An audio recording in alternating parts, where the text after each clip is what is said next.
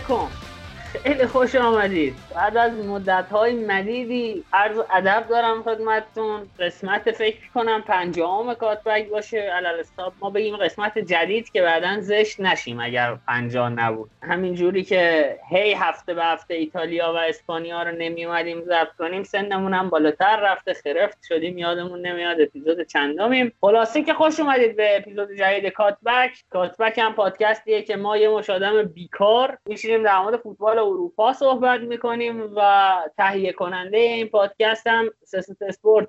فروشگاه آنلاین لوازم ورزشی لباس های ورزشی و اینجور کالاها. می‌تونید برید نگاه کنید دیگه خودتون. چیه؟ ما هم وقتمون رو بیشتر سر این نذاریم. خیلی خوش اومدی آقا فراد قدم رنجه فرماندی. آقا منم سلام عرض می‌کنم خدمت همه شما دوستان عزیز همینطور شنونده هامون و امیدوارم که بتونیم یه برنامه خوبی براشون حالا ضبط بکنیم. یه نیمچه اطلاعاتی که دادیم بتونیم انتقال بدیم و بیشتر از همه امیدوارم که به یه سری آدمی که فکر می‌کنن راجع به فوتبال می‌دونن بفهمونیم فوتبال اصلا اون چیزی نیستش که فقط شما توی زمین می‌بینی و فوتبال شاید به نظر من 5 درصدش اون چیزیه که شما توی زمین می‌بینی 95 درصدش اون چیزیه که بیرون زمین داره اتفاق میفته توی رخکن اتفاق افتاده توی کشوی میز مدیریت باشگاه اتفاق افتاده توی مغز اون یه سری هوادارهای افراطی اتفاق افتاده توی حال و روز اون روز اون بازیکن‌ها اتفاق افتاده. حتی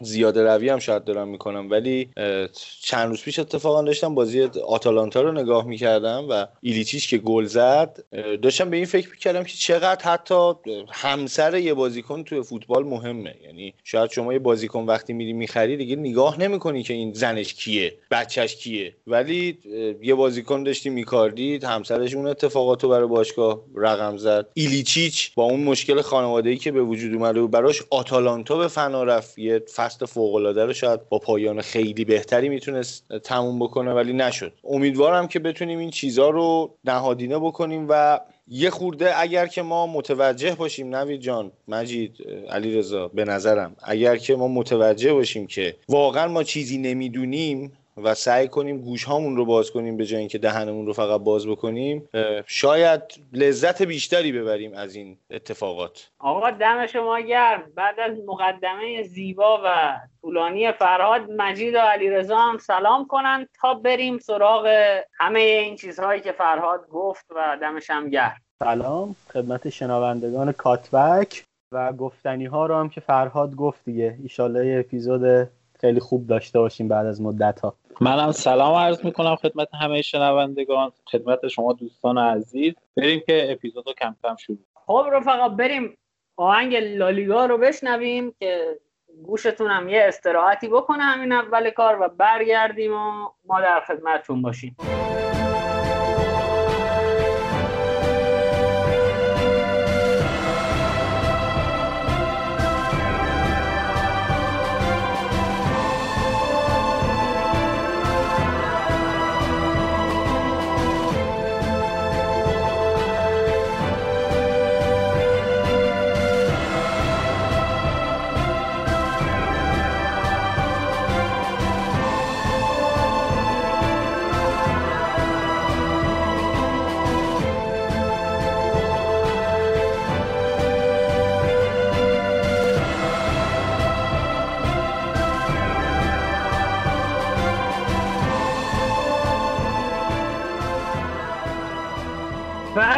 رسیدیم خدمتتون با لالیگا. آقای جوادی از همینجا فرمون رو بگیر بگو ببینیم تیمتون داره چیکار می‌کنه. از همین لحظه به بسم الله خودت بگو ببینم چیکار کرده توی هفته؟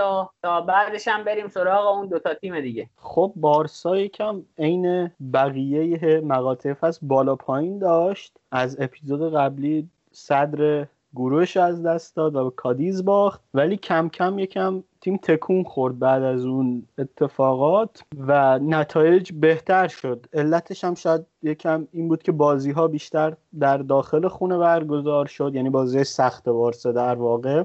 و خب توی خونه بارسا عملکرد بهتری داره طبیعتا و تونست امتیازات بیشتری رو بگیره. به صورت کلی اگه بخوام بحث کنم یکم در مورد تیم کمان اینه که حقیقتش خب یه مربی بود و یک سری درخواست ها داشت که تقریبا هیچ کدومش محقق نشد. اما این چیزی که الان داریم می‌بینیم من فکر نمی کنم بشه ورژن بهتری شو با این بازیکن ها در حال حاضر کس دیگه ای رقم بزنه. یعنی مربی های بهتری شاید بتونن بیان و نتایج حالا یکم بهتری بگیرن ولی تو دراز مدت شاید اثراتش دردناکتر و بدتر باشه. یه نکته ای که در مورد حالا بازی ها از جنبه فنی بود این بود که توی بازی آخر کمان تصمیم گرفت به سیستم سه دفاع روی بیاره خب این خیلی چیز عجیبی بود. از زمان انریکه که ما مثلا جلوی پاریس فکر کنم با سه دفاعه بازی کردیم جلوی یوونتوس سه دفاعه بازی کردیم و باختیم. این کار انجام نمی‌شد و خیلی عجیب بود. حالا جلوی وایدولید جواب داد و بارسلونا موفق شد ببره.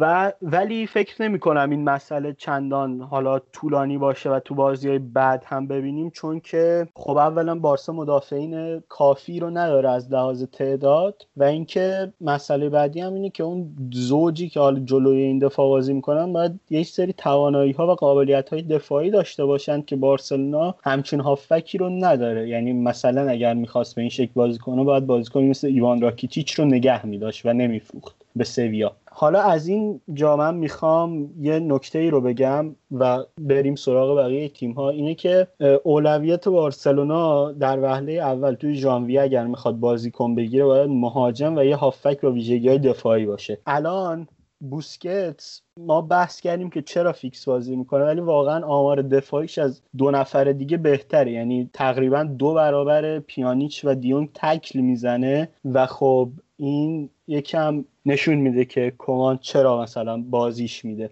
در ژانویه اگر بازی کنی جذب بشه قطعا به بارسلونا در طول فصل کمک می‌کنه. و اینکه باعث میشه دیونگ که حالا بهترین موثرترین و آینده دارترین هافبک بارسلونا است بتونه خودش رو بهتر نشون بده و جا بیفته در تیم. حالا در مورد بارسلونا من فکر می‌کنم بیشتر از اینکه الان بحث های تاکتیکی و بازیکن و اینا مطرح باشه من فکر می‌کنم بحث مدیریتی خیلی دخیله. یعنی تا تکلیف این مدیریت مشخص نشه بعید می‌دونم که بارسا یه, یه آب خوشی از گلوش پایین بره. ضمن اینکه شرایط باشگاه یعنی جوری نیستش که هیچ بازیکنی بدون فصل بعد جاش هست جاش نیست. یعنی خیلی متزلزله. به خصوص این چرخشایی هم که حالا مربی انجام دادن یعنی به اصطلاح مدیریت مربی عوض کرده. گریزمان هم بهش اشاره کرد دیگه که انقدر ما تاکتیک عوض کردیم که بالاخره طول می‌کشه توی تاکتیکی جا بیفتی. فکر می‌کنم اینا هم خیلی دخیله تو این قضیه. من فقط یه نکته بگم و بعد بریم سراغ علیرضا. اگر نظری در مورد حرفای ما داره چون قطعا علیرضا جدیتر دنبال می‌کنه بارسلونا رو و حرفاش دقیق تره و می‌تونه قضاوت بهتری به ما بده. ببین من یه مسئله ای که فکر می‌کنم اینه که برای اینکه کمان اصلا نباید سه دفاع بازی کنه چرا؟ فکر می‌کنم نباید سه دفاع بازی کنه. ببینید بارسلونا در بدترین روزش باز جزو سه تیم برتر لالیگاست. در بدترین روزش حتی اگر 15 جدول هم باشه 20 جدول هم باشه از نظر روانی یکی از بزرگترین تیم های لالیگاست و همواره باید مالکیتی بازی کنه. منظورم از مالکیتی نیست که باید مثلا 70 درصد مالکیت توپ داشته باشه. باید زمانی که مالک توپه بتونه توپو بچرخونه و ایجاد موقعیت مبتنی بر position بازیکن داشته باشه. و خب با دفاع سه نفره حقیقتا نمیشه این کارو کرد مگر اینکه کاری که کنته می‌کنه. یعنی توی فازی که توپ دستته بیای دو تا بازیکن دفاع مرکزی دست دفاع رو باز کنی روی دست اون نفر مرکزی که گزینه پاس برای شروع بازی سازی بیشتر داشته باشه تیمت. و حقیقتا کمن این بازیکن ها رو نداره. یعنی مدافع پا به توپ این چنینی نداره. کنته هم نداره. حالا تو ایتالیا بهش می‌رسیم. و مسئله بعدی که می‌خواستم بگم اینه که حقیقتا حقیقتا هوادارهای بارسلونا باید قدر کمن رو بدونن. کمن آدم کوچیکی نیست توی تاریخ بارسلونا. اصلا توی تاریخ فوتبال آدم کوچیکی نیست و در چنین برهی وقتی میاد انان کار رو دست می‌گیره هر کس دیگه ای اومده بود اومده بود آرزوش رو بغل کنه که نیمکت بارسلونا. ولی کمان داره آبروی خودش رو توی سختترین برهه می‌ذاره برای بارسلونا. آره نوید و فرهاد من کاملا با حرفاتون موافقم و حالا از حرف فرهاد شروع کنیم که مدیریت بارسلونا. الان دقیقا یک ماه دیگه انتخابات بارسلونا برگزار میشه و در چنین ساعتی ما رئیس جدید باشگاه بارسلونا رو شناختیم. ولی این حرفا کاملا منطقیه دیگه. یعنی اینکه آقا ما باید یک مدیری بیاد حالا یا ویکتور فونت یا لاپورتا و طبق منطق اون پیش بریم. اگر لاپورتا باشه که احتمالا یک مدیر ورزشی مثل متئو آلمانی هدایت تیم ورزشی رو در دست می‌گیره و حالا امیدوارم آدمی باشه که خیلی مربی محورتر باشه. و اگر فونت بیاد که تیم ورزشی دست جاوی میفته و ما دوباره فکر کنم چرخ باطلی باید بزنیم تا بفهمیم ایراد کجا. اما در مورد کمان هم الان صحبت کنیم. من حقیقتش تعارف که نداریم کمان نه مربی مورد علاقه نه سبک بازی که در تیم های دیگهش داشته رو میپسندم. ولی خب یکی اینکه اسطوره باشگاه بارسلونا بود دو اینکه این درک رو ما باید داشته باشیم که وقتی یک مربی رو میاریم یه سری درخواست داره و ما باید اون درخواست ها رو برآورده کنیم. واسه کمان ما واقعا این کار رو نکردیم. یعنی من پنج سال دیگه هم کمان رو وقتی می‌خوام به بدترین شکل اگه بخوام نقد کنم این رو باید بگم. و خب تیمم حقیقتش من واقعا مثلا روندی که داره میره نه ناامیدم می‌کنه نه امیدوار. یعنی همین که کمان داره بارسلونا سهمیه بگیره و جوونهایی رو به تیم اضافه کنه که حالا دارم این کار رو انجام میده دیگه. مینگزا آراخو دست در خط دفاع دیونگ جا افتادنش خیلی مهمه. خیلی هواداره بارسا فکر الان ستاره است ولی واقعا اینجوری نیست. یه استعداد فعلا به نظرم. و حالا فاتی که از مصدومیت برگرده پدری و این دست از بازیکنان واقعا هر کدومشون جا بیفتن بارسا حداقل 20 میلیون جلو میفته و خیلی ارزشی کارش بالاست. اگر بخوام فقط یک نکته دیگر رو بگم اینه که بارسلونا واقعا بد هم نبوده. الان بیشترین ایکس جی لالیگا و xA لالیگا مال ما بوده و بد شانسی بوده دیگه. یعنی اگر ما مثلا جای چه می‌دونم یه این version مسی که مثلا 60 درصد قابلیت های مسی رو داره یه مسی آماده تر یا یک مهاجم مثلا نیمه آماده در تیممون داشتیم شاید اوضاع واسمون خیلی فرق می‌کرد و می‌تونستیم جایگاه بهتری داشته باشیم. حالا نوید راجبه فداکاری که کمان انجام داده صحبت کردی. من می‌خواستم فقط به این نکته دیگه هم اشاره بکنم. بزرگترین آرزویی که شاید یه فوتبالیست یا یه مربی حداقل تو کشورهایی که یه خورده حالا شرایط دموکراسی بهتر و کشورشون رو بیشتر دوست دارن بزرگترین آرزویی که داره اینه که یا برای تیم فوتبال کشورشون بازی بکنن یا اینکه مربی تیم ملی کشورشون باشن. یعنی شاید من تو ایران همچین آرزویی نداشته باشم اگه فوتبالیست باشم ولی قطعا یه نفر تو هلند با تیمی که شاید یه مقداری حداقل حداقل یکی از شانسای همیشه هستش دیگه که توی جام جهانی ممکنه قهرمان بشه توی یورو ممکنه قهرمان بشه ممکنه یه مقامی بیاره. بالاخره همیشه اسمش جز مدعیا هست نام بزرگی اون تیم. هر چقدر که اوضاعش بد باشه هر چقدر بازیکناش حالا جوونگرایی کرده باشه و اون نسلش تموم شده باشه. ولی یادمون نره رونالد کومان تیم ملی هلند رو ول کرده اومد بارسا. یعنی فکر نمی کنم از این مهمتر مثلا اتفاق دیگه افتاده باشه. خیلی مربی هستن بیکارن. یعنی من فکر می کنم که حالا شاید ما خیلی در جریان نیستیم. نمی‌دونیم که با چه مربیایی واقعا مذاکره شده.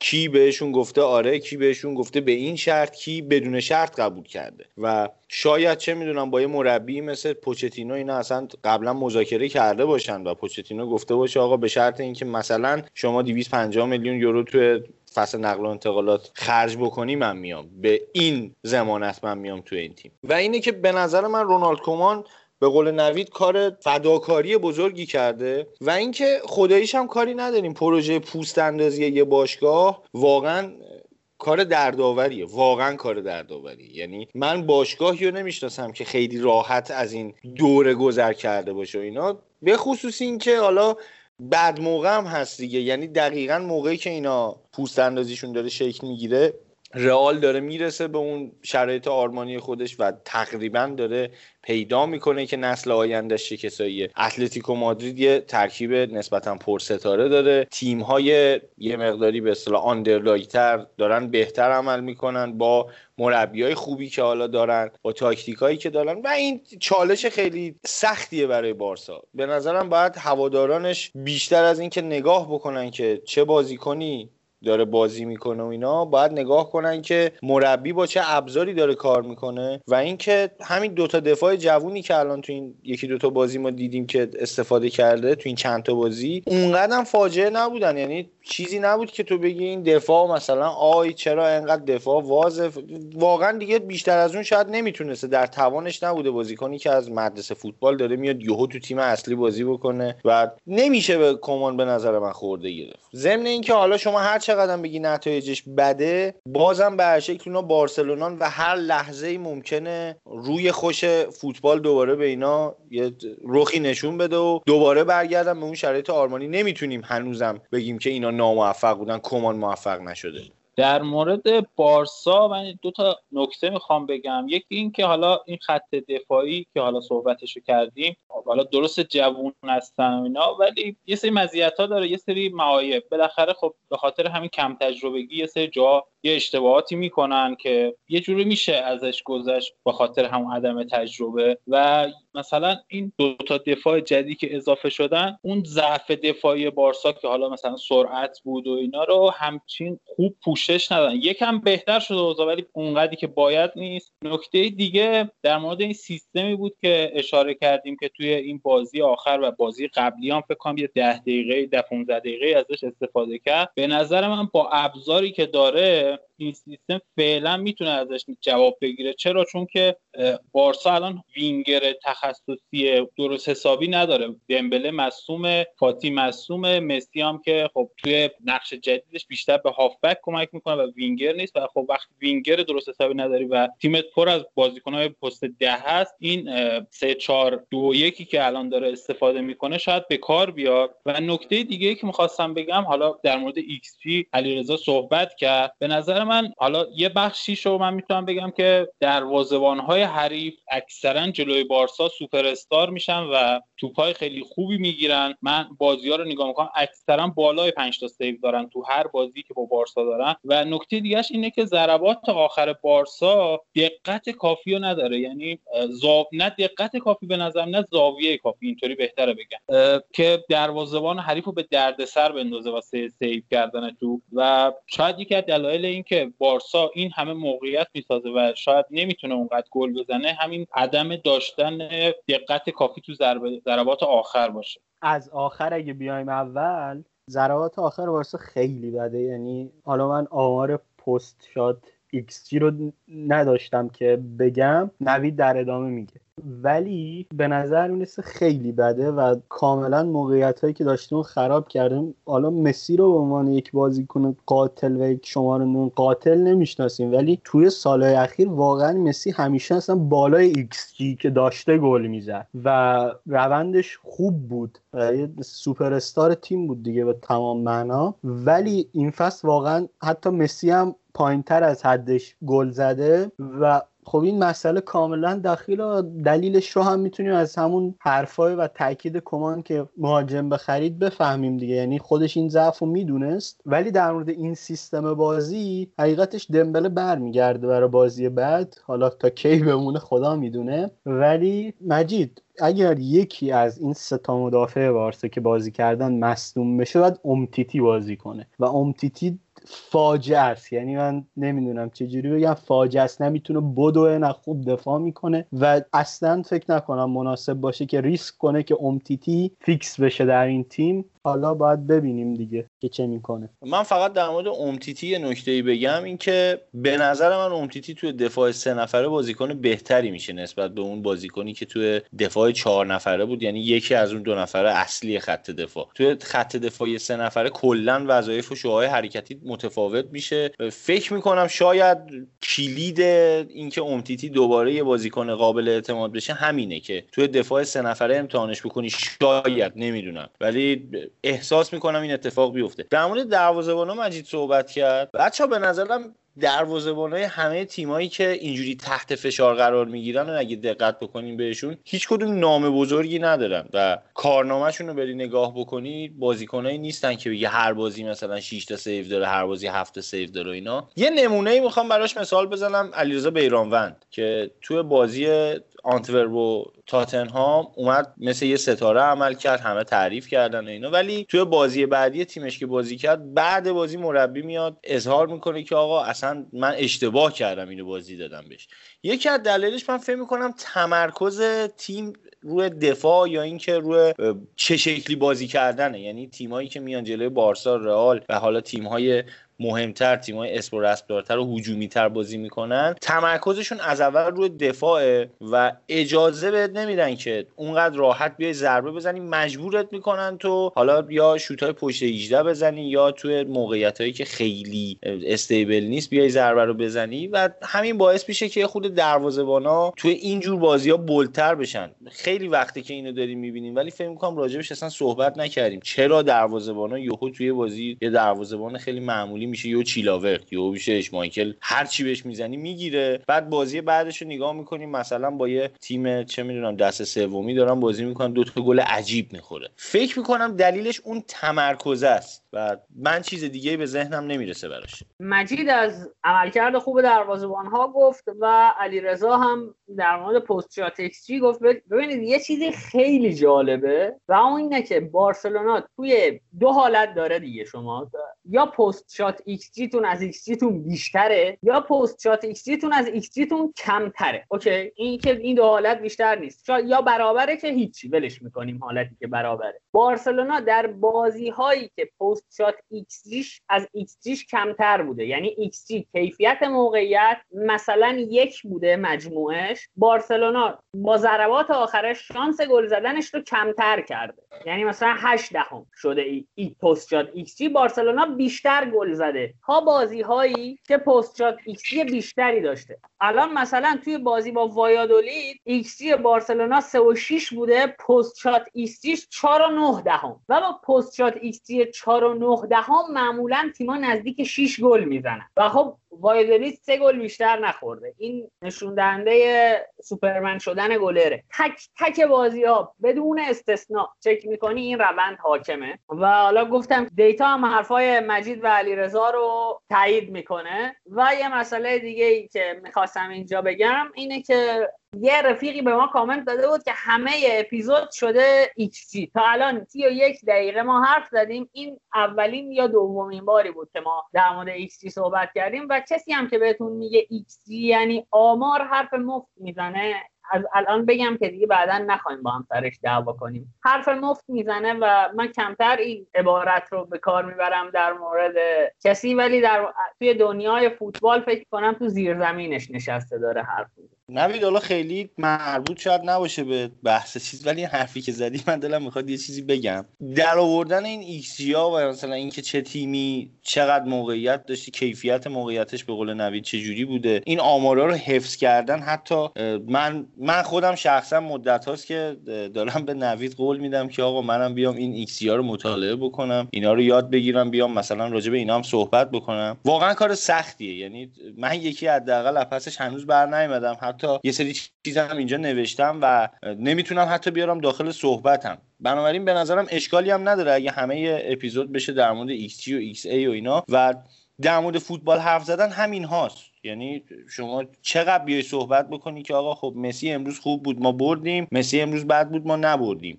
حالا اصلا ما دلیل این که میایم اینجا صحبت می‌کنیم چیه؟ ما نمی‌خوایم بیایم نتیجه اعلام کنیم که بیایم بگیم آقا این بازی دو هیچ شده اون بازی دو یک شده.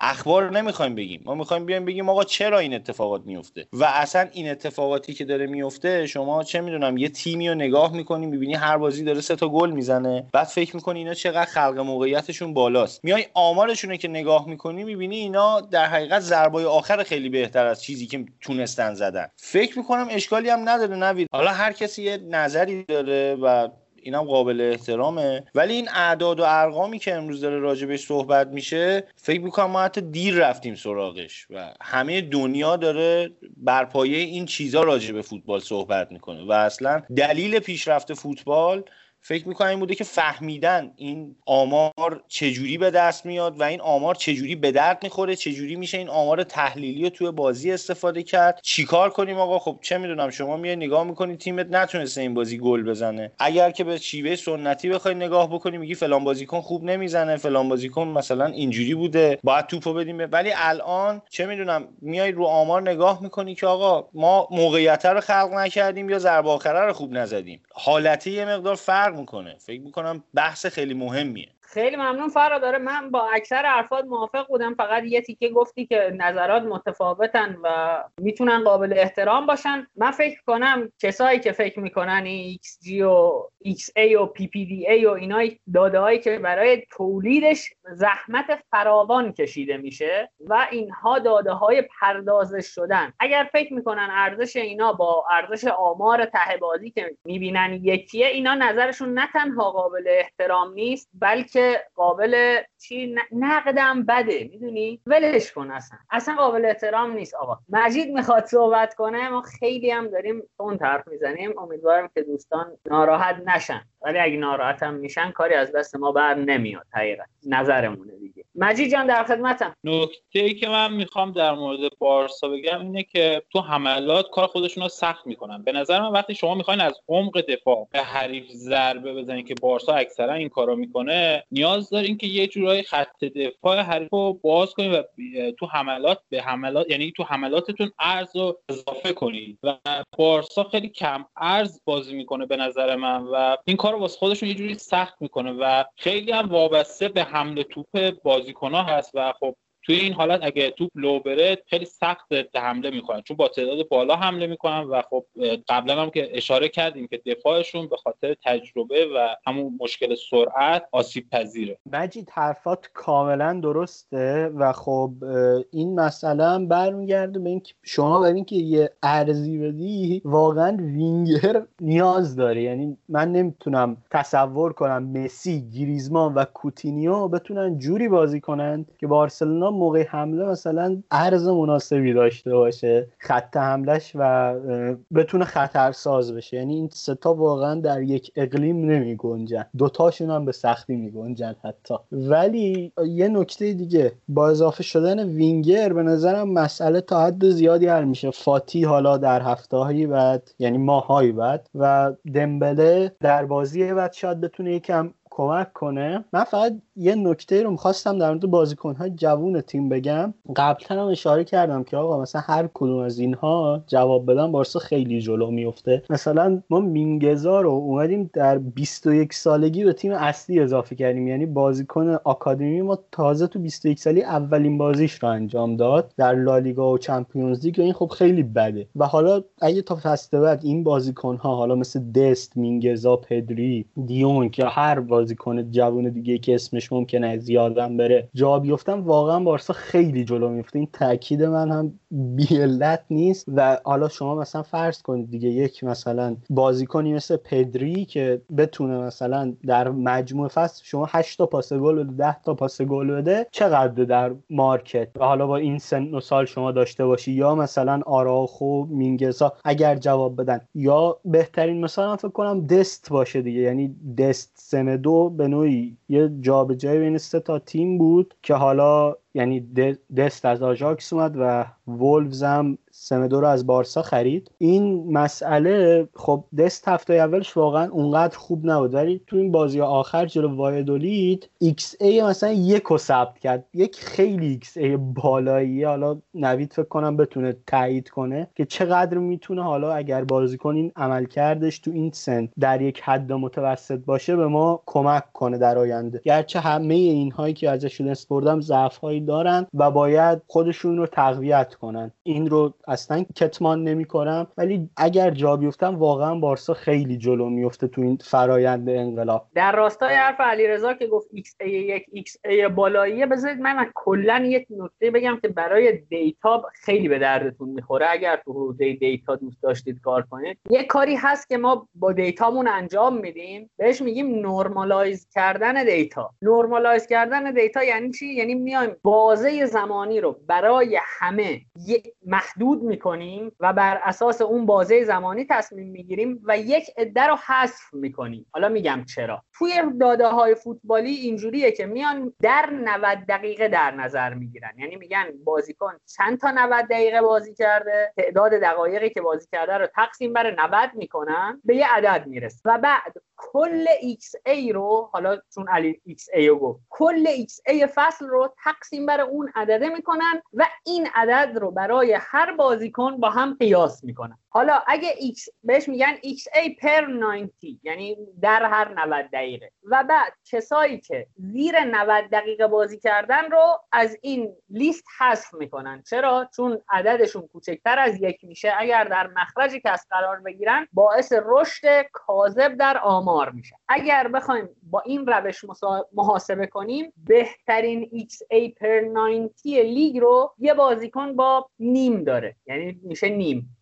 بالاترین آمار در هر 90 دقیقه به صورت میانگین نیمه توی لالیگا. و خب xA یک ثبت کردن توی بازی یعنی خیلی خوب. یعنی دو برابر بهترین عمل کرده میانگین در یک لیگ. یه مسئله دیگه هم که می‌خواستم بگم اینه که امیدوارم که متوجه شده باشید که ما دیگه روی هیچ بازی خاصی زوم نمی کنیم و بازی به بازی بررسی نمی کنیم صرفا اگه نیازی داشته باشیم برای شاهد آوردن از حرفامون شاهد آوردن برای حرفامون به بازی ها رجوع می‌کنیم و سعی می‌کنیم فضای یک تیم رو کلی در نظر بگیریم. الان من فکر می‌کنم بعد از این حرف ها لازمه که از بعد از بازی یوونتوس ما من یه توضیح بدم که بارسلونا چه نتایجی کسب کرده و اگر هر کدومتون نکته ای در مورد یک بازی خاص در نظر دارید بگید. یکیچ لوانتر رو برده دو یک سوسیداد رو برده با والنسیا دو دو کرده و سه بر صفر وایادولید رو برده. و فکر می‌کنم این روند حداقل بعد از باخت دو یک به کادیز و سه هیچ به یوونتوس نشانه هایی از بازگشت به یک روند معقول و خوب رو داره. علی رضا حالا اگه نکته ای تو در مورد بازی خاصی در نظر داری بهم بگو تا بریم سراغ تیم بعد اگرم صحبتی نداشت نه فقط دو تا نکته کوتاه این که حالا واسه دستون سال زدم خب وایدولید تیم ضعیفیه. این رو در نظر گرفتم ولی این موضوع رو فقط خواستم اشاره کنم که یک بازیکن جوون می‌تونه تا چه حد تاثیرگذار باشه. و نکته دوم هم اینه که امیدوارم دو تا بازی به نسبت سخت داره. حالا واسه بارسای این فصل چون پر از مهره جوونه امیدوارم از اون دوتا بتونیم خوب بیرون بیایم و نتیجه مطلوب بگیریم. تا بشه دید بهتری هم نسبت به تیم کمان پیدا کرد. خب بچه ها اگر صحبتی ندارید بریم سا... سراغ سایر تیم گنده لالیگا یعنی آقای رئال مادرید که با جناب آقای زیدان یه مدت من نمی‌دونم هواداراشون هواورشون داشته بود که باید تک تک بازی ها رو ببرن. گیر هم می‌دادن هی به زیدان. یه مشتیشون که تمسخر هم می مورد تمسخر هم قرار می‌گرفتن توسط بقیه. ولی برگشته به روزای خوبش با زیدان. رئال رو چطور می‌بینی علی رضا والا حقیقتش اپیزود قبلی که ما ضبط کردیم من دیگه تمنا افتاده بودم که زیدان رو اخراج نکنید و همه چیز درست میشه. ولی واقعا بعد از اون بازی هم همه چیز درست شد. یعنی سویا رو بردند مونشن گلادباخ رو بردند و رفتند در مرحله بعد Champions League. اتلتیکو رو شکست دادند و اولین باخت تیم سیمئونه رو رقم زدن. جلوی بقیه تیم ها تیم بیلباو گرانادا و ایبار هم عملکرد خوبی داشتند و بردن. یعنی شش پیروزی از اپیزود قبل تا الان به دست آوردن. و من فقط چند تا نکته ریز دارم. اینکه واقعا من حالا با بچه هم بحث می‌کردیم شاید مثلا در حد پپ و کلوب زیدان رو قرار ندیم. یعنی توی قسمت قبلم فکر کنم گفتم. ولی من منیجمنت زیدان واقعا یک چیز ایدئاله. یعنی بسیار تیم رو خوب مدیریت کرد از لحاظ روانی و توی تک تک دقایق بازی هایی که ما دیدیم توی شیش بازی گذشته رئال تیم برتر بود و به چیزی که می‌خواست رسید. یعنی جلوی سویا مثلا مثالی که می‌خوام بزنم اینه که آقا اینها گل رو زده بودند و بدون هیچ استرسی مثلا مید بلاک بازی می‌کردن اصلا پرس نمی‌کردن و کار خودشون رو راحت می‌کردن و نتیجه رو نگه داشتن. این چیز جدیدی بود توی بازی های بزرگ از رئال زیدان. من کمتر دیده بودم که ریسک پرس نکردن رو به جون بخره و این کار رو انجام نده. و خب خوبم نتیجه گرفتن واقعا و فعلا در حد یک مدعی ظاهر شدن. من یه نکته ریز دیگه هم در مورد رئال میگم. در تکمیل حرفام از اپیزود قبل. اینکه رئال تنها راهی که بتونه مدعی باشه در هر جام اینه که چند پارت تیم راموس در خط دفاع مندی در دفاع چپ کاسمی رو در بخش آفک دفاعی. دو نفر از بین مدریچ والورده و کروس و کریم بنزما در پست مهاجم نوک آماده باشند. و مثلا قیبت دو تا از این پارت هایی که گفتم می‌تونه رئال دوباره فرم قبلش برگردونه. یعنی این یکم نشان دهنده اینه که برای مربی این ترکیب حداقل عمق کافی نداره گرچه تعداد بازیکن زیادی داره. همین من این نکته رو در مورد رئال داشتم. حالا اگه نکته هست بگیم که بحث کنیم. علی رضا به درستی اشاره کردی به man management عالی زیدان. بارها هم اینجا راجع به صحبت کردیم که زیدان کنترل رخکنش فوق العاده عالیه بهترین فرم بازیکن ها رو به اصطلاح پیدا می‌کنه و ازشون بیرون می‌کشه و بهترین عملکردشون رو بیرون میاره. فقط یه نکته می‌خوام بگم. شما فکر کن یه همچین اتفاقی که بین بنزما و وینیسیوس افتاد تو هر تیم دیگه میافتاد رخکن اون تیم حداقلش این بود که کاری می‌کردن وینیسیوس فوتبالش تموم شه. واقعا همین کنترل رخکنه کار فوق العاده بود که من از زیدان دیدم. یعنی من حداقل به عنوان یه هوادار مفلوک اینتر که مدت ها توی تیمم دیدم مثلا رخکن به هم ریخته نمی‌دونم فلان بازیکن به فلانی پاس نمی‌داده با هم دیگه قهر بودن نمی‌دونم فلان اتفاق افتاده. برای من خیلی جای سوال بود که چجوری با این مورد برخورد می‌کنه و نشون داد که حداقل توی این چیزا واقعا عجوب است. من فقط در تکمیل حرفای فرهاد اینو بگم که آقا تیمی که از رختکنش خیلی هم خبر بیرون نمیاد یعنی مربیه داره کارش درست انجام میده. یعنی شما ف... ما نفهمیدیم چه جوری هم حل شد. ممکنه مثلا چه می‌دونم زیدان وسط رختکن بنزما رو فلک کرده باشه ممکنه صحبت کرده باشه. هر چیزی. این به من این پیام رو میده که آقا شما نمی‌فهمید ولی من می‌فهمم و کنترلش می‌کنم. و اجازه هم بهتون نمیدم که حرف مفت در مورد رختکن من بزنید. هیچ چیز رسان... حتی رسانه ها جرأت این رو که خبرم بسازن در مورد این رو نمیدن. و این خیلی فاکتور مهمیه برای موفقیت. اون بخشهایی از فوتبال که ما میگیم مسائل فنی درش دخیل نیست همین هاست دقیقا. و یه چیز دیگه در مورد علیرضا که گفت با سویا اینها ریسک پرس نکردن رو به جون خریدن من بگم که PPDA رئال توی اون بازی 13 88 بوده. یعنی توی یک سوم دفاعی و میانی سویا سویا تونسته حداقل 14 تا پاس به صورت میانگین بده برای build-up و این نشون دهنده اینه که فرصت رو رئال برای ساخت بازی مؤثر به سویا داده اما تونسته توی یک سوم دفاعی خودش جمع کنه قضیه رو. و کاریه که معمولا زیدان انجام نمیده. بچه حالا من یه خواهشی ازتون دارم. من حداقل خیلی نتونستم همه این بازی ها رو دقیق دنبال بکنم. من خیلی برام سواله چجوری رئال انقدر جلو تیمایی که کیفیت بهتری دارن داره نتایج بهتری میگه؟ یعنی مثلا من بازی با اتلتیکو رو که داشتم می‌دیدم یعنی مجبور بودم حداقل ببینم. واقعا برام قابل باور نبود که انقدر راحت رئال اتلتیکو رو شکست داد. یعنی نوید چیکار می‌کنن اینا که انقدر جلو این تیما خوبن؟ و جلو تیمای ضعیفتر و مثلا کم نامونشانتر یه مقداری به اصطلاح به مشکل برمیخورن. اینو برای من حلش کنی من ممنونت میشم. آقا این مسئله برای ما خودمون هم حل نشده است. یعنی حقیقتا واقعا بعضی موقع نمی‌دونیم چه اتفاقی میفته و توجیه پذیرم نیست. یعنی قرار نیست ما در مورد همه جای فوتبال بتونیم برای خودمون توجیه کنیم. واقعا دلیل اینکه فوتبال یهو انقدر هم زیبا میشه و ما باش عشق می‌کنیم همینه که دقیقا اون چیزی که انتظار نداریم بعضی موقع رخ میده. در مورد این قضیه حالا در راستای حرفای فراد که میگه بعضی موقع مثلا یه اتفاقایی میفته من بگم یه چیزی توی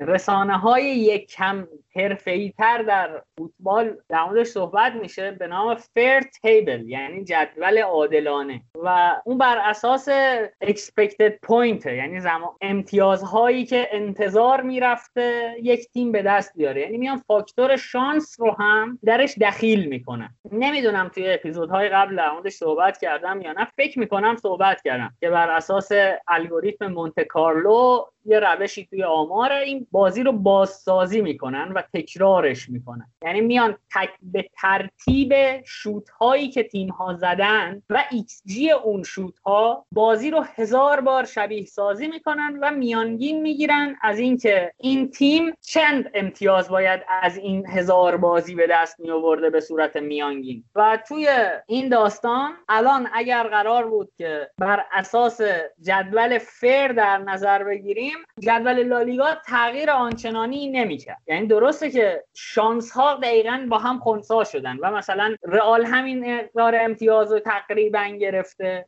تازه بهتر هم گرفته یعنی شانس هم آورده. اتلتیکو یه تیم بد شانس بوده تقریبا با اینکه نتایج خیلی خوبی گرفت. من میگم یعنی همین که توی دنیای رسانه های حرفه‌ای تر میرن سراغ اینکه یه مفهومی به نام فر تیبل در نظر بگیرن نشون میده که فوتبال پدیده fair و عادلانه ای نیست. یعنی قرار نیست عدالت همواره اتفاق بیفته. اینو هم بگم. این قضیه حالا expected point که توی دنیای مدرن رخ داده و محصول شاید مثلا سه چهار سال اخیره توی زمان جام جهانی 1986 یه روزنامه آرژانتینی این کار رو می‌کرده. اما به چه سیستمی؟ صد نفر روزنامه نگار بودن که نظرسنجی می‌کردن. و مثلا این صد نفر نظر می‌دادن که نتیجه fair بازی باید چند باشه و بعد میانگین می‌گرفتن و اعمال می‌کردن. یعنی اون روزنامه آرژانتینی از سال 1986 تا الان داره هر هفته برای لیگ آرژانتین دو تا جدول چاپ می‌کنه. یه جدول fair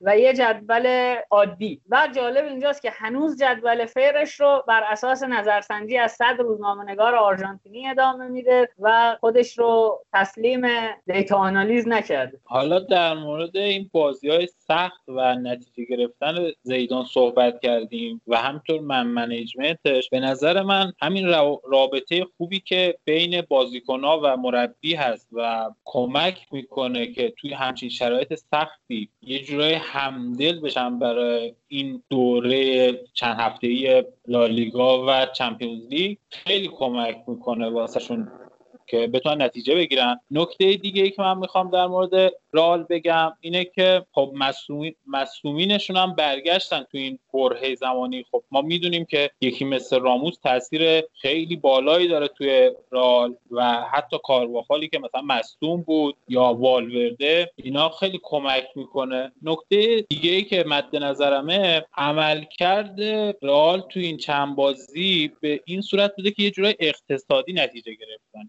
یه برهه زمانی مشخصی فشار میارن تا گل بزنن و بعدش عقب میشینن یه جورایی و می‌ذارن حریف یکم جلوتر بیاد و در اون برهه هم استراحت می‌کنن یه جورایی و هم از ضد حملات استفاده می‌کنن و ما اینو تو بازی هم اتلتیکو هم سویا و دو تا بازی دیگه دیدیم این قضیه رو که یه حالت اقتصادی و نتیجه گرا دارن پیش میره. حالا اگه شما نکته داریم بگین و بعدش به نظرم یه کمی بحث فنی هم بهش اشاره کن بچه یه نکته ای که من در مورد رئال زیدان می‌خوام در موردش حرف بزنم و ممکنه حالا خیلی ها با من مخالف باشن. اینه که ما هیچ وقت از زیدان توی این چند فصلی که بوده توی رئال و حتی فصلهایی که مثلا پشت سر هم قهرمان چمپیونز لیگ می‌شده من هیچگاه از زیدان فوتبال چهار فاز ندیدم که توی چهار فاز انفجاری عمل کنه و انفجاری بازی کنه همزمان. اما یک چیز عجیبی توی فوتبال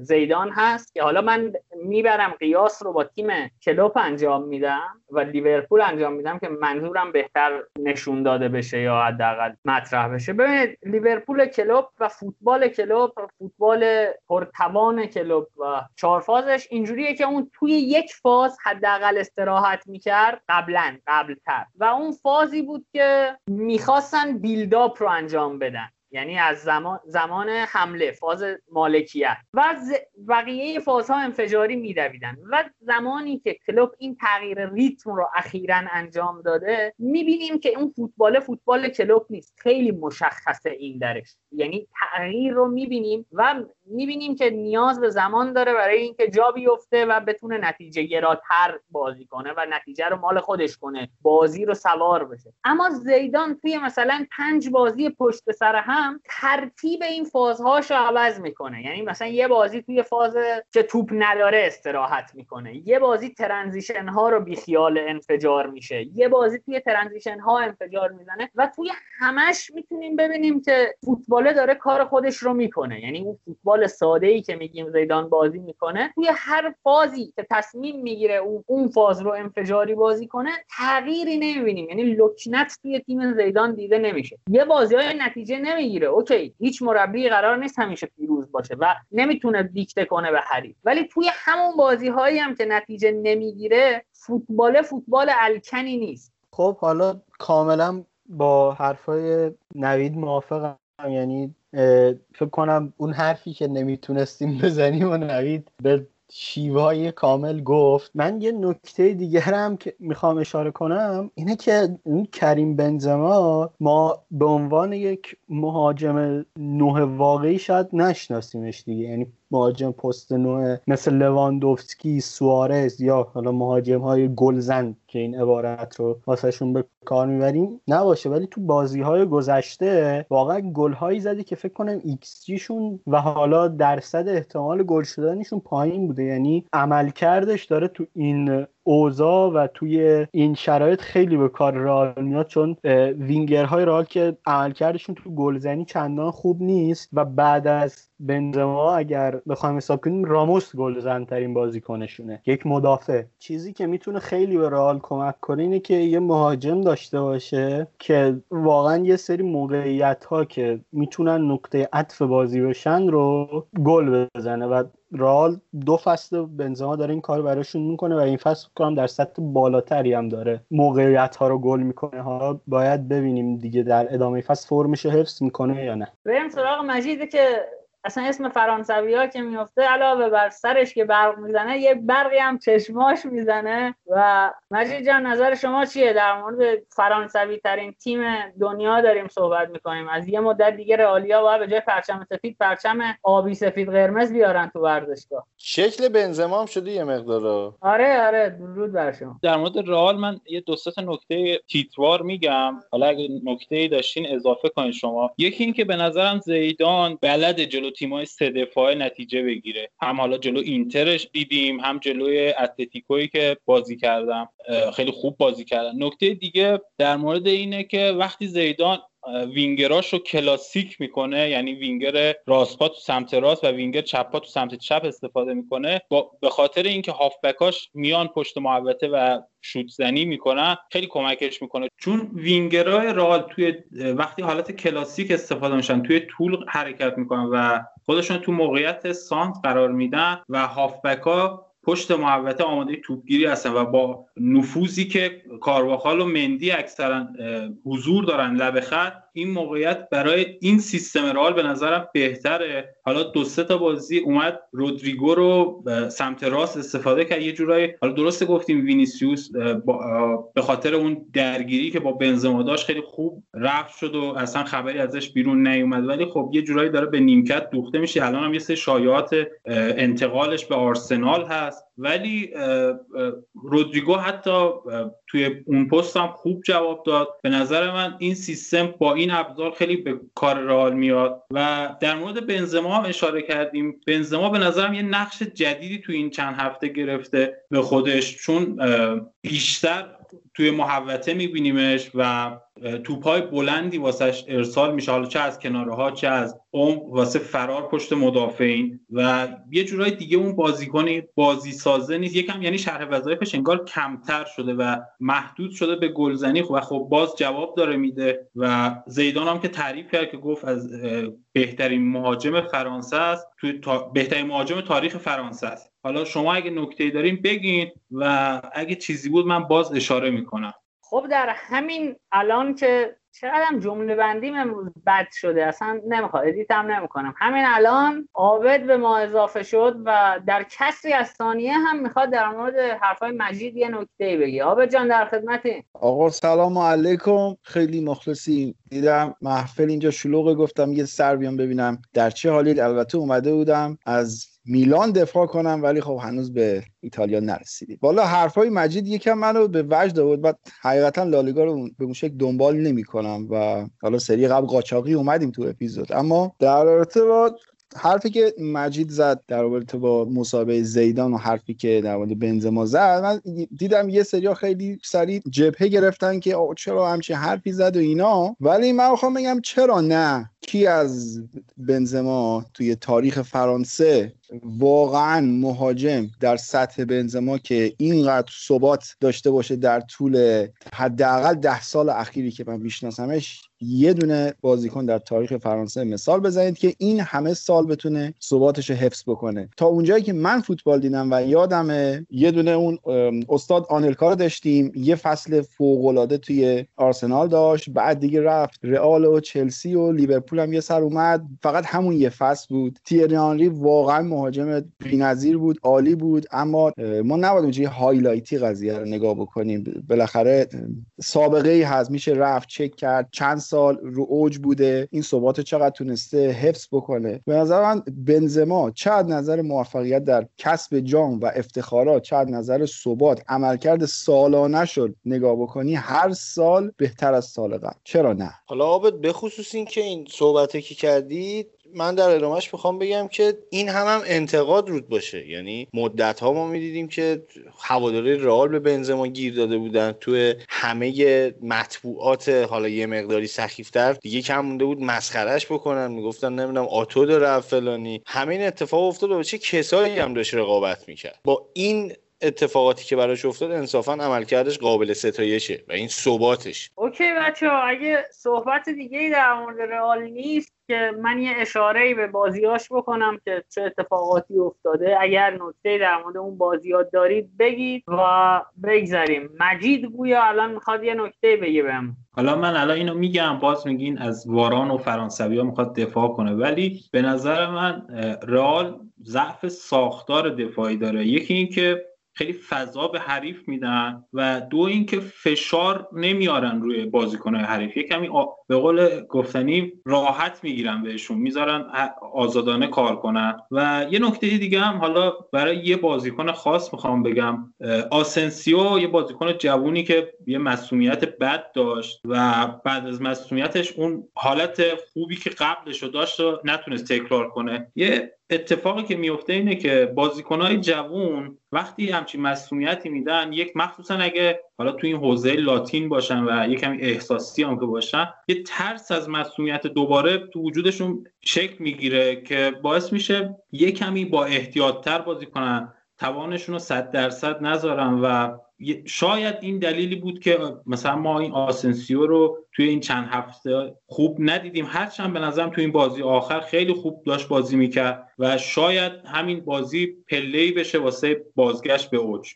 دمت گرم مجید جون. ببینید از بعد از اینکه رئال دو تا بازی پشت سر هم به آلاوز و شاختار باخت که شروع کردن ملت می‌خواستن خشتک زیدان رو بکشن کله‌ش شیش بازی رئال بعد از اون انجام داده. توی این شیش بازی فقط دو گل خورده و همه بازی ها هم برده. یکیش سویا رو برد دو هیچ گلادباخ رو دو هیچ اتلتیکو مادرید رو سه یک بیلباو سه یک ایبار و دو هیچ گرانادا. و عملکرد خوب تیم رئال رو با زیدان دیدیم. توی شیش تا بازی پشت سر هم. و فکر می‌کنم دیگه این جمله تکراری رو هم دیگه نیاز نباشه بگیم. هی ولی برای بار آخر من میگم بابا ول کنید. دست از سر مربی که دو هفته میبازه برداری. بذارید ببینید چی میشه دیگه. بعد دو هفته باختن یا سه چهار هفته حتی نتیجه نگرفتن نیازی نیست. هی بگید بفرما. اینم اون کسی که انقدر ازش تعریف می‌کنید. اینم اونقدر فوتبال دیگه. اتفاق پیش میاد. بچه اگه صحبتی ندارید بریم سراغ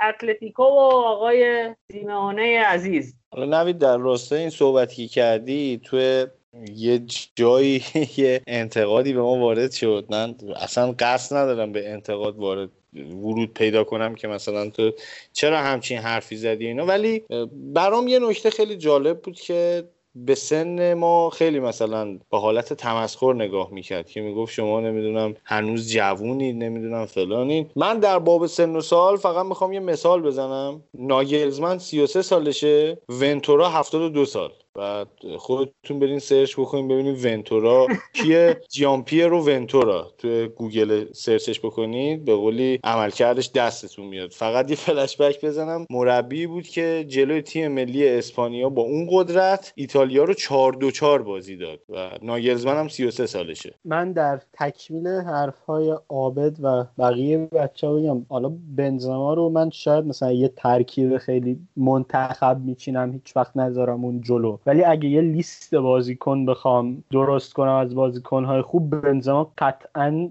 جای بالایی داره و خیلی به صورت فرا پستی شاید بشه گفت بشه بهش نگاه کرد. کاملا بازیکن موثریه. در مورد واران هم واقعا خوب شده نمی‌دونم چی شده چی به خوردش دادن که دیگه سوتی نمیده و خط دفاعی رئال خوب شده بود تو این چند تا بازی. مجید هم گفت پرس نمی‌کنن و فشار نمیارن. آره این اتفاق رخ ولی فکر کنم خطرش کمتر باشه. حداقل تا الان که کمتر بوده نسبت به بازی هایی که پرس می‌کردن. چون اول فصل می‌دیدیم وقتی پرس می‌کردن دفاع به تبع اون بعد میومد جلوتر. و چه گل های مسخره واقعا خورد رئال. همین دیگه در مورد رئال من همین نکاتم بود. علیرضا در مورد واران فقط من به یه نکته می‌خوام اشاره بکنم. اینکه توی بازیایی که گذشت توی اون بازیایی که خیلی بد بود واران اون مدافعه بود که وای میستاد و مجبور بود به اصطلاح دفاع رو جمع بکنه. توی چند تا بازی که گذشت نقشش کاملا عوض شد. راموس با میستاد عقب و واران می‌رفت به خط هافک اضافه می‌شد. این فکر کنم که دلایل این بوده که از اون ارورایی که ازش سراغ داشتیم یه خودی کم شد. درود بر شما آقا. فکر کنم بحث رئال رو ببندیم و بریم سراغ اتلتیکو سیمونه که به قول محمد نوپسند خیلی حاج آقا مسئلتان طور میره پیش بیلسا و ازش سوال می‌پرسه. من نمی‌دونم دش باید یه اپیزود بسازیم. فقط من دشمنی محمد با سیمونه رو بشینیم در موردش صحبت کنیم. باز هم از علیرضا شروع می‌کنیم که مستر لالیگامونه. اصلا چرا راه, راه دور میری آیه اسماعیلی برای مثال زدن در باب سن؟ همین آقای جوادی سن و سالی ندارد اما خیلی کار درسته. علی جون در خدمت. در مورد اتلتیکو به نظرم این فصل کلا انگار یه ریتمی رو گرفتن یه فرمی رو گرفتن و دارن هی همون رو تکرار می‌کنن. از اپیزود قبلا بازی سختی نداشتن جز رئال مادرید. اینکه اون بازی رو باختند و خب یکم نگاههاشون منفی شد و اون قدرتی که از اول رقم زده بودند رو از دست دادن. به نظر من تیم خوبی و کاملا یعنی تیم منسجم و خوبی هی هر بازی دارن این رو بیشتر ثابت می‌کنن. و اگه از بازی باقی موندهشون در نیم فصل که حالا با سویا فکر کنم بازی دارند با خطافه بازی دارند اینا حالا بازی عقب افتاده و ایناشون هم شامل میشه. این بازی ها حالا آلاوز و بیلبائو رو هم بتونن با موفقیت پشت سر بذارن و صدر رو حفظ کنند شاید یه دید بهتری می‌تونیم داشته باشیم نسبت به تیم سیمونه. تیم سیمونه الان جوریه که کادر فنیش خب خوبه بازیکنهای خوبی هم داره و حالا باید ببینیم ثمره کارش رو می‌بینه در این فصل یا نه. یعنی مسئله فقط همینه. یه نکته ای هم که حالا هم خواستم در مورد اتلتیکو بحث کنم اینه که اینا یه بازیکن دارن خیمنز. مدافع بسیار خوبیه ولی نصف فصل مصدومه. یعنی این بازیکن okay شما یه دفاع داری که اگر آماده باشه جز 5 تا مدافع برتر جهانه ولی مثلا فصل 20 تا بازی در لیگ برات می‌کنه. و خب این بازیکن وقتی بهش یه پیشنهادی میاد به نظرم شما نباید واکنش تیم باشه که بند فسخش رو بده یه مبلغ زیادی بخواد. باید اون رو رد کنی به نظرم و همون خط دفاعت رو بهتر کنی. چون مهره خط دفاع اتلتیکو خوبن یک کیفیت مطلوبی دارن ولی می‌تونه واقعا بهتر بشه و تو بازار هم گزینه بهتر هست. این حقیقتش نکته بود که به ذهن من اومد. خب حالا این مسئله رو سیمونه یا مدیریت تیم یه جوری باید حل کنه. یه مثلا پیشنهاد 60 میلیونی برای خیمنس فکر کنم پیشنهاد خوبی باشه که حالا فکر کنم یک زمانی چلسی داده بود یا یک باشگاه دیگه دقیق خاطرم نیست. و این شاید اون پوله بیشتر به کارشون بیاد. تا خیمنزی که نصف فصل رو از دست میده. الان هم فکر کنم 4 5 تا بازی بیشتر نکرده از 13 تا بازی و خب زیاده واقعا این غیرت ها حالا این خیمنز که گفتی اتفاقا ما امروز داشتیم قسمت انگلیس رو ضبط می‌کردیم. تهران دربارهش صحبت کرد که چلسی ظاهرا یه ژانویه می‌خواد بره. دنبالش دوباره. ولی حالا با این وضع مصومیت که تو داری دربارهش صحبت می‌کنی پس اونقدر از مشکلات چلسی هم زارا نمی‌تونه حل بکنه. جالب بود نمی‌دونستم. حالا شاید یه تیم پزشکی بهتر یک تفاوت بتونه خیمنز رو به فرمی که باید برگردونه. چون وقتی که هست واقعا دفاع موثریه و خب تو بازی بارسا و حالا رئال بودن و نبودنش فکر کنم احساس شد. یعنی یه مهره کامل واسه خط دفاع اتلتیکو و اگه چلسی می‌خواد باید این رو هم لحاظ کنه که آره یه بازیکنی که مستعد و مصدومیت. شاید دمبله مدافعین بشه بهش گفت از لحاظ مصدومیت. در مورد گزینه‌های نقل و انتقالاتی صحبت کردین. فکر می‌کنم اینجا جاش باشه بگیم. یه خبری اومد نمی‌دونم چقدر صحت داره یا مثلا میشه بهش پرداخت کنه ولی خبر اومد که بارسلونا دنبال مصطفیه. اینو شما نمی‌دونم شنیدین یا نه. من فکر می‌کنم مجیدم به خاطر همین موهاش این شکلی شد. به شکل جدی نه ولی خب این مسئله حالا کسایی که نقل و انتقالات دنبال می‌کنن یه عبارتی به اسم علاقه داشتن و اون عبارت مطرح شد یعنی ابتدای اینکه می‌خواد یه مذاکره انجام بشه اینه که باشگاهی به یک بازیکن علاقه مند بشه. با این اتفاق در بارسلونا انگار رخ داده. ولی حالا اینکه مراحل بعدیش تیشه و بله رو بگیریم از مصطفی و آرسنال انشالله رخ نمیده. و خبر در همین نطفه خفه میشه. اصلا دیگه چیزی در موردش نمیشنوی. یعنی فعلا در حد لایکه هنوز به لاو نرسیده دیگه. دقیقا دقیقا همین. بچه ها بذارید من همینجا راحت یه چیزی رو به مخاطبین عزیز عرض کنم. دوستان اگر که کیفیت صدا یه جاهایی واقعا خوب نیست. ما سر ضبط به صورت طاقت فرسایی الان داریم اذیت میشیم. یعنی شاید برای گفتن یک جمله سه بار چهار بار وسطش کات میدیم به دلیل اینکه اینترنت یاری نمی‌کنه و صدا قطع و وصل میشه. ما تلاش کنیم تک تک اینها رو دوباره بگیریم و ضبط کنیم. ولی اگر جایی از دست ما در رفته و صدا خوب نیفتاده یا کلمات واضح نیست بر ما ببخشید. گور پدر تک تک باعث و بانیاش با این اینترنتشون. یک یکشون یعنی. برای جون در خدمتی خب نوید جان با ذکر لعنت بر سرورهای اینترنتی و صاحبش من می‌خوام بگم که من اصلا خیلی جا اومدم یه حرفی بزنم. انقدر قطع و بس میشه و انقدر این طاقت فرسا شده مثلا بیخیالش میشم دیگه. یعنی میگم ولش کن بابا بزن مثلا رد چی من روش بره. اگه چیز دیگه به بزرگی خودتون ببخشید. دمت گرم آقا. مجید عزیز صحبتی داشتی در خدمتیم در مورد خیمنز و تاثیرش و اینکه نبودش چه آسیبایی می‌زنه من خواستم نکته بگم. ساویچ تو خط دفاع وقتی خیمنز کنارش هست واقعا یه سطح دیگه بازی می‌کنه و وقتی نیست می‌بینیم که پر اشتباهه. و مدافع دیگه ای که تو اون پست استفاده میشه فیلیپ است که به شدت خب سنش بالاست و به شدت کنده و توی کورسا جا میمونه. و به نظرم خیمنز حالا اگه قرارم جدا بشه باید یه مدافع با همون توانایی ها بتونن جذبش کنم که این مشکل رفع بشه. یه نکته دیگه در مورد اتلتیکو من می‌خوام بگم اینه که سیمونه حالا یه سری حواشی این هفته ها بود ولی چقدر خوب پشت بازیکناش وای میسه. یه سری حواشی بود حداقل تو رسانه ها اینطوری بود که خیلی به لمار میتویدن و اذیتش می‌کردن و می‌گفتن آقا این بازیکن نیست این همه هزینه کردین نمی‌دونم هیچی نتیجه نمیده و حالا واقعا عملکردش بد بود نمیگم نمی‌خوام دفاع کنم از عملکردش. ولی سیمونه پشت انتخاب پشت بازیکنش وایساد و حمایتش کرد و ما دیدیم تو این چند تا بازی نتیجهش رو داره می‌بینه و واقعا عملکرد خوبی داره.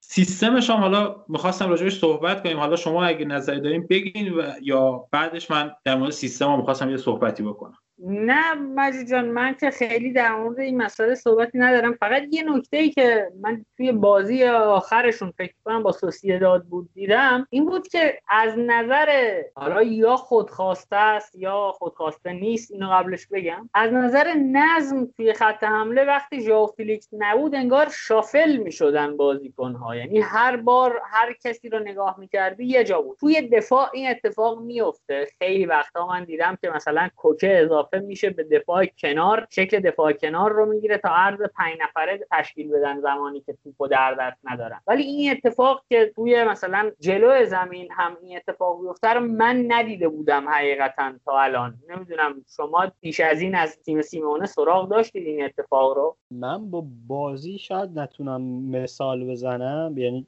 خاطرم نیست کدوم بازی های این اتفاق میافتاد ولی من مثلا یورنته هم هافک بازی می‌کرد هم مثلا مهاجم بازی می‌کرد. یعنی دو مهاجم تیم سیمونه داخل بودن و یورنته هم بود. این اتفاقات میافتاد ولی آره تو این بازی که گفتی پررنگتر بود. یه نکته هم حالا من خواستم در مورد سوسیداد بگم. یکم بچانس هم بودن دیگه بهترین بازیکنشون.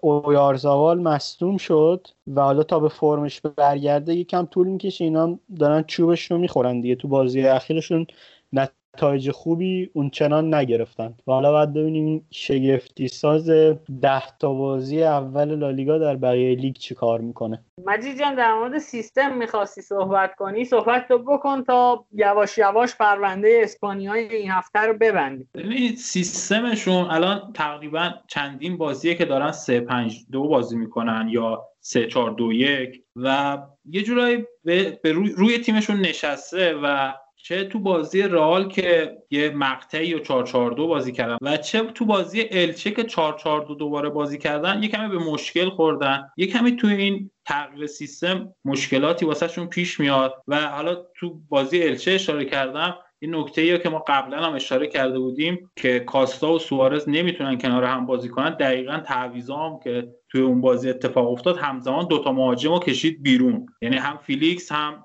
سوارز رو کشید بیرون و کاستا و کوره‌آ رو آورد توی زمین و این هم یه تاییدی بود به حرفای ما و به نظر من این سیستم فعلا داره جواب میده. حالا هرچند که یه کمی سمت راستشون کم اثرتر بازی می‌کنه یعنی خب تنهاست تریپیر اونور و اگه یورنته نباشه یعنی تنهای تنها میشه دقیقا. هیچ کس دیگه نیست و خب سمت چپشون به خاطر حضور فیلیکس و کاراسکو و حتی لمار یه کمی شلوغتر و پرتحرکتره دمت گرم مجی جان. فکر می‌کنم من پرونده این اپیزود اسپانیا رو ببندیم. و من قول میدم اپیزود بعدی حداقل من خطافه رو آماده کنم یه بررسی روی خطافه انجام بدم تا اپیزود بعدی که اسپانیا رو می‌گیریم دوباره. که یه تیم علاوه بر این سه تیم معروف داشته باشیم. ببینید دوستان دلیل اینکه توی اسپانیا هم ما این سه تیم رو می‌گیریم به دلیل اینه که تقریبا همه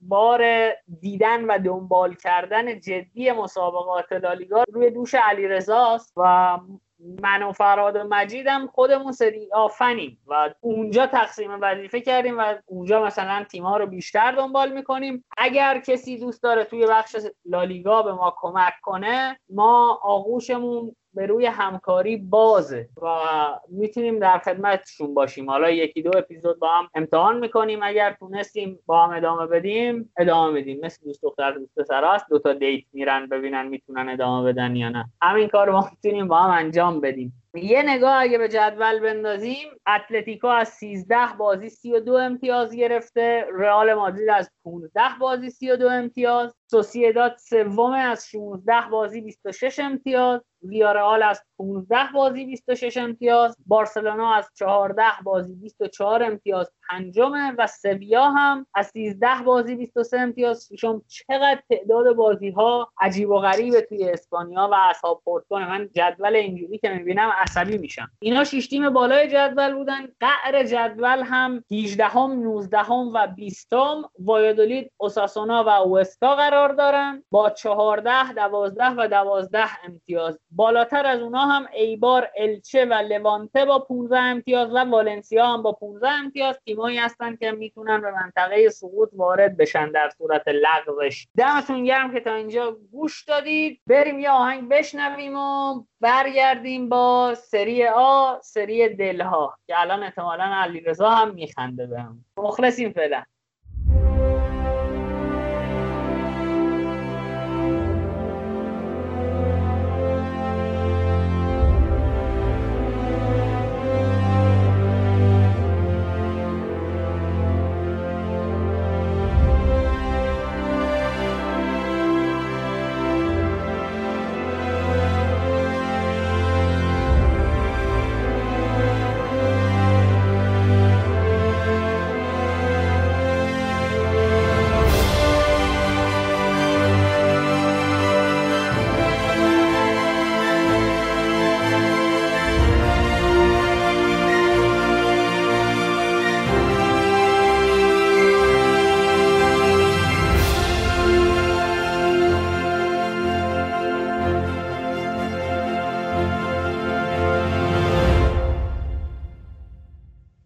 خب بریم سراغ بخش یه مقدار محبوبتر ایتالیا. سری ها رو یه بررسی بکنیم ببینیم سری ها چه اتفاقاتی افتاده. قبل اینکه بخوایم این قسمت رو شروع بکنیم من لازم می‌دونم که یه تبریک هم بگم. پیشا پیش سال نو میلادی و حالا به کسانی که به این سال یه خورده پایبندترن. بریم سراغ بازی ها. آقا هم میلان شروع بکنیم. میلانی که حقیقتش من یه مقداری خودم رفتم اپیزودهای قبلی رو گوش کردم و یه مقدار به خودم لطمه زدم که خاک بر سرت با این حرفایی که زدی در مورد میلان که انصافا به قول نوید تیم بهتری شدن. حالا مجیدم حرف زیاد داشت راجع به میلان. ولی من همینجا دستامو ببرم بالا پرچم سفیدم و نشون بدم که آقا واقعا میلان از اون حالتی که من فکر می‌کردم خیلی تیم بهتری حتی با نبود زلاتان و این بازی به خصوص بازی آخرشون با لاتزیو من فکر می‌کردم نبود فرانکسیت خیلی بهشون لطمه بزنه. که یعنی حالا نوید بیشتر در جریانه مقداری هم خوشحالی می‌کردم که آخ میلان این بازی نتیجه نمی‌گیره ولی خلاف این شد حالا روی اتفاقات. ولی چیزی که هست نشون میده که عمق اسکواد میلان حداقل توی خط دفاع یه مقداری شکننده است یه خورده مشکل داره. خب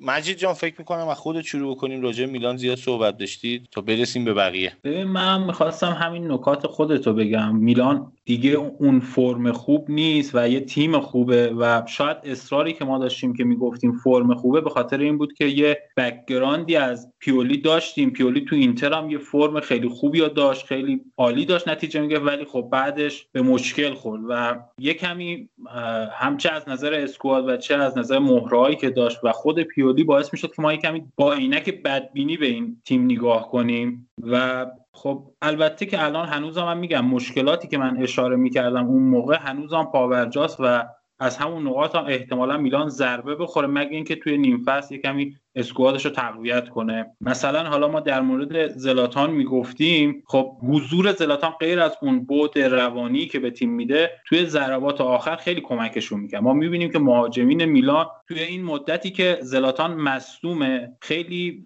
موقعیت ها رو از دست میدن. چرا؟ چون وقت یه, سر... یه سری حرکات اضافه با توپ می‌کنن یا به قول گفتنی با توپ لاست می‌زنن در صورتی که مثلا زلاتان با یه تک ضربه خیلی راحت توپا رو به گل تبدیل می‌کرد و موقعیت شناس بهتری بود. یا در مورد مثلا الان کیایر نیست تو خط دفاعی اشاره کردی که ضعفایی دارن. الان گزینه جانشینشون گابیا بود که اونم مصوم شد و الان با یه دفاع راست توی اون پست دارم بازی می‌کنن که 20 سالشه فکر کنم کالولو اگه اشتباه نکنم تلفظشو داره بازی می‌کنه که اونم حداقل تو این دو تا بازی یه سری ضعفایی داره. مشکل یکم عدم اعتماد به نفس. توی کارهای دفاعی تو کارهای هجومی باز خیلی خوبه چون اونم به خاطر قابلیت که تو پست دفاع راست داشته الان می‌تونه اجراش کنه. و تو کارهای دفاعی یه کمی ضعف داره یه کمی کمتر درگیر میشه و تو بازی جنوا یا حتی همین بازی لاتسیو ما دیدیم که یه ذره به مهاجمین حریف اجازه میده که با توپ راحت حرکت کنن. و حالا وسط زمین هم تو کسیه رو گفتی و به ناصر هم نیست و الان دارن با تونالی و راد کرونیچ اگه اشتباه نکنم بازی می‌کنن و خب این قضیه در طولانی مدت ممکنه بهشون آسیب بزنه. خب خیلی هم عالی. حالا راجب کالولو من فکر می‌کنم که یه مقداری مجید متواضعانه برخورد کرد چون فرانسویه و نگفت که این می‌تونه بهترین مدافع آخر جهان بشه و از اینجا جا داره ازش تشکر بکنم که خیلی لطف کردی. یه مقداری گفتی متزلزله. نوید جان چطور می‌بینی؟ این تئو هرناندز و نمی‌دونم هاکان چارهانوغلو اینا تا کجا قراره همینجوری ادامه بدن؟ آقا مخلصیم. من فقط یه چیزی بگم. ببینید میلان یه نکته ای که در مورد شاید مثلا هواداراش رو نگران کنه اینه که توی مثلا تک تک بازی های آخر توی سری ها از بعد از بازی فیورنتینا یعنی با سمپدوریا جنوا ساسولو و لاتزیو بازی کردن و توی همه اونها گل خوردن. و خب این نشون میده که سیمون کیر چقدر تاثیر داره توی خط دفاعی میلان و می‌تونه مسئولیتش به میلان ضربه بزنه. البته که نباختن میلان توی این مدتی که گذشته خودش نشون میده این تیم مثلا عزمش جزمه برای اینکه وانده. ولی میگم اگر باز وقتی تکیت به یه بازیکن 34 ساله 35 ساله باشه ممکنه توی طول فصل گرون برات تمام بشه. اون چیزی که به نظر من ادامه روند میلان رو مشخص می‌کنه می‌کنه و مشخص می‌کنه که ما با میلان چند چندیم و میلان با خودش چند چنده ژانویه است. یعنی باید ببینیم که ژانویه چه اتفاقی میفته در باشگاه میلان و گازیدیس و مالدینی با هم چگونه تعامل می‌کنن. بودجه که در اختیار مالدینی قرار می‌گیره برای نقل و انتقالات چقدر و حالا بعدش مالدینی کیا رو تارگت می‌کنه و سعی می‌کنه تیم رو تقویت کنه. ببین من همیشه از میلان از اول فصل تا الان اگه کسی بره اپیزودها رو گوش بده تعریف کردم و گفتم که این تیم فرم نیست و از نظر تئوری فوتبال همگن هارمونی خوبی دارن و اینا. ولی گمان می‌کنم این حدس واقعا. حدس می‌زنم که میلان اگر در ژانویه تقویت نشه به صورت مؤثر ممکنه که جایگاهش رو از دست بده. جایگاهش هم نه, نه فقط صدر رو. با توجه به رقابت جدی که توی ایتالیا قرار داره این هفته ها من فکر کنم اگر میلان تقویت نشه ممکنه حتی سهمیش هم به خطر بیفته. ممکنه قهرمان بشه. میگم این حدس منه. واقعا فقط حدس. و با ببینیم چه اتفاقی توی ژانویه میفته.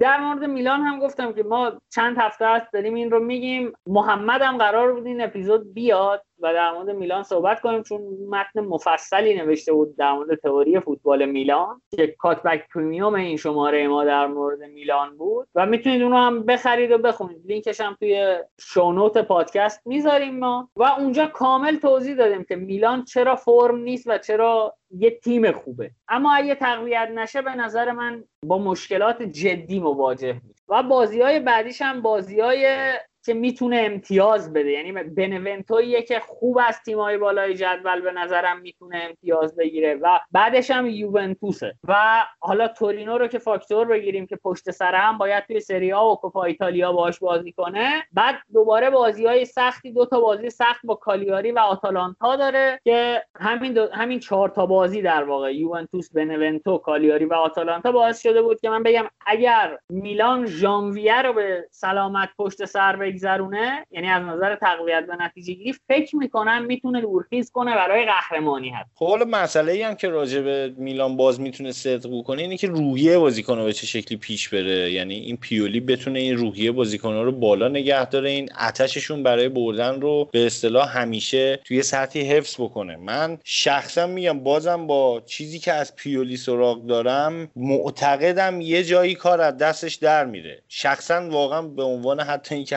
هوادار اینترم. امیدوارم که از دستش در نره. حداقل این رقابت صدر جدول همینجوری جذاب بمونه. سالهاست که ما این قضیه رو ندیدیم که دوتا تیم شهر میلان بخوام برای قهرمانی بجنگن و یه تیم مثل یوونتوس بیاد مثلا با چند امتیاز کمتر حالا یه خورده با شرایط بدتر تعقیب بکنه این تیما رو. حالا نوید به این اشاره کردید که تو ژانویه تقویت بکنن. من می‌خوام یه ذره پامو فراتر بذارم بگم که میلان باید ببینیم که اصلا تصمیم داره ستارهاشو حفظ بکنه یا نه. یعنی این بحثی که الان راجع به هاکان پیش اومده که از منچستر میگن پیشنهاد جدی داره یا تئو هرناندزی که من فکر می‌کنم اگه همین روند رو ادامه بده و میلان یه مقداری به مشکل مالی بخوره حداقل حتی مشکل مالی هم نخوره قولهای اروپا به سراغش خواهند اومد. یعنی ببین الان ما خیلی تیم‌ها رو سراغ داریم که دفاع چپ خوب ندارن و الان میلان یه دونه خوبشو داره. سنش هم خوبه و میلان هم تیمیه که تا حداقل قبل از این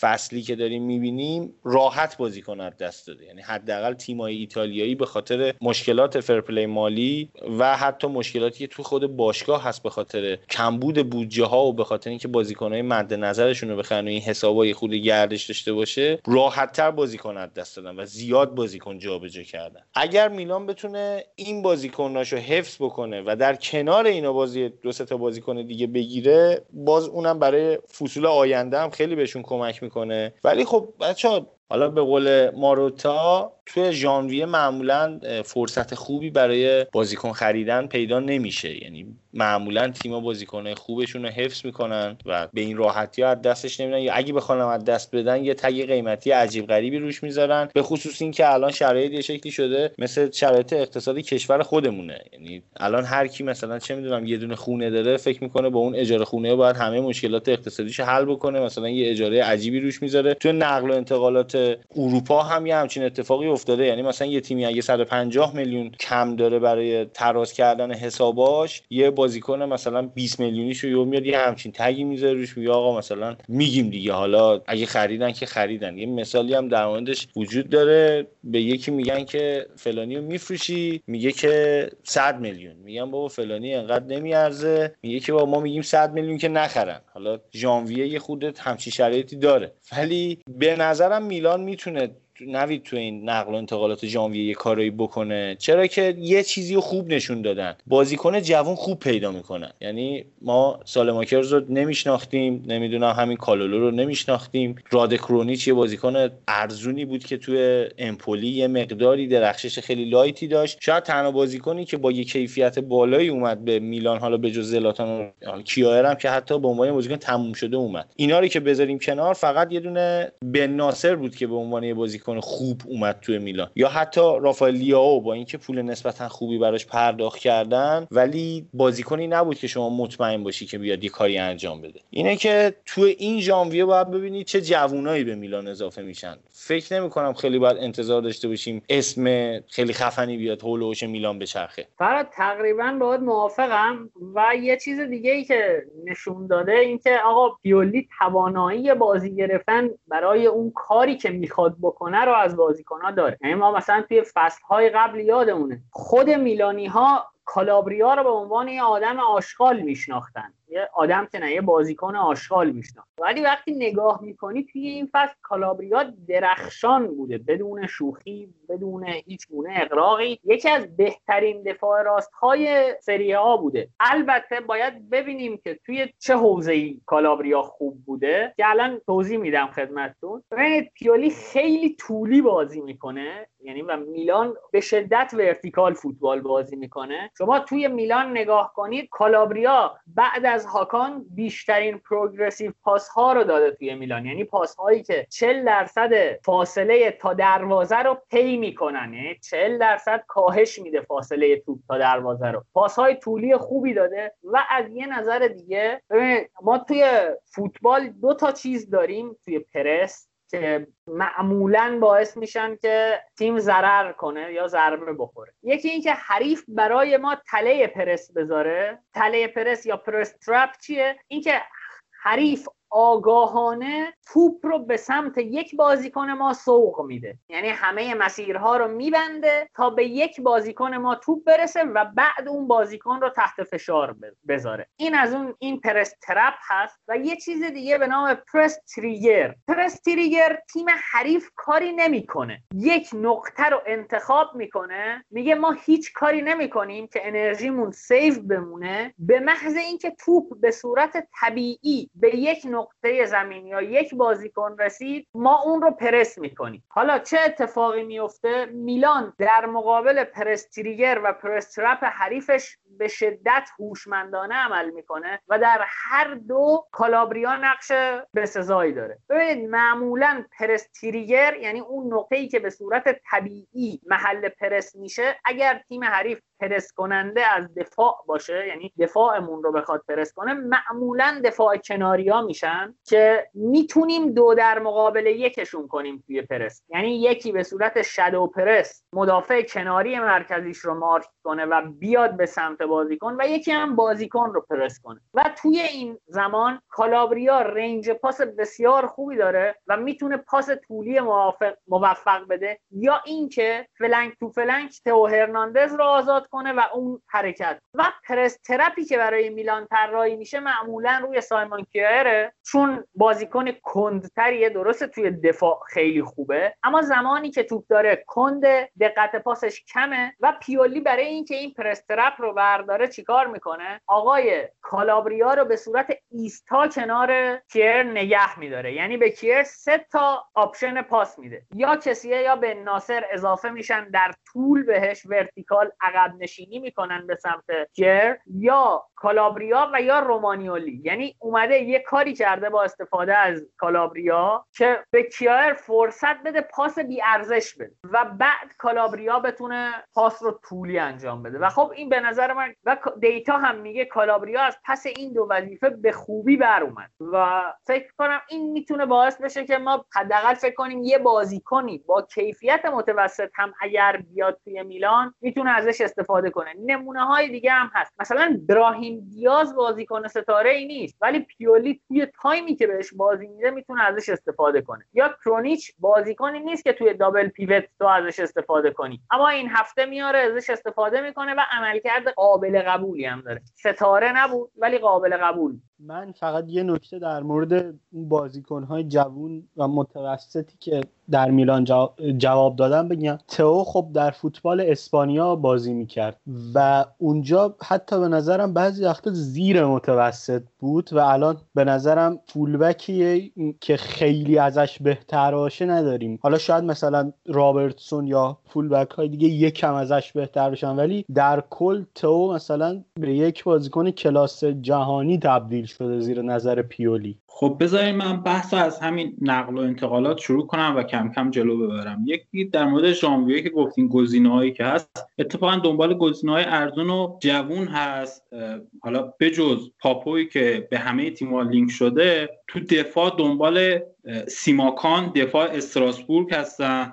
و توی پست وینگر راست دنبال فلوریان توبا از مارسی هستن که قراردادش همین فصل کنم تموم میشه و فکر نکنم قیمت بالایی داشته باشه. و حالا بریم سر تاکتیک میلان که توی این بازی ها بیشتر استفاده میشه. می‌خوایم یکم زوم کنیم. در مورد نکته که نوید تو اپیزود قبلی گفت که عدم تقارن توی این میلان هست توی سمت راست مثلا حرکت ها رو ما می‌خوایم بررسی کنیم وینگر سمت راستشون بیشتر لب خط بازی می‌کنه تا دفاع حریف رو باز کنه برای حرکت های هاکان یا به ناصر و یا کسیه. ولی تو سمت چپ وینگر به داخل می‌زنه که به عنوان مهاجم دوم تقریبا بازی کنه و دفاع چپ میلان یعنی تئو نقش یه وینگر کلاسیک لب خط بازی می‌کنه. و در مورد کالابریا هم که گفتی یه سناریویی هست خیلی تکرار میشه. اینه که تو زمانی که می‌خوان از عقب زمین بازی سازی کنن تو به کیایر و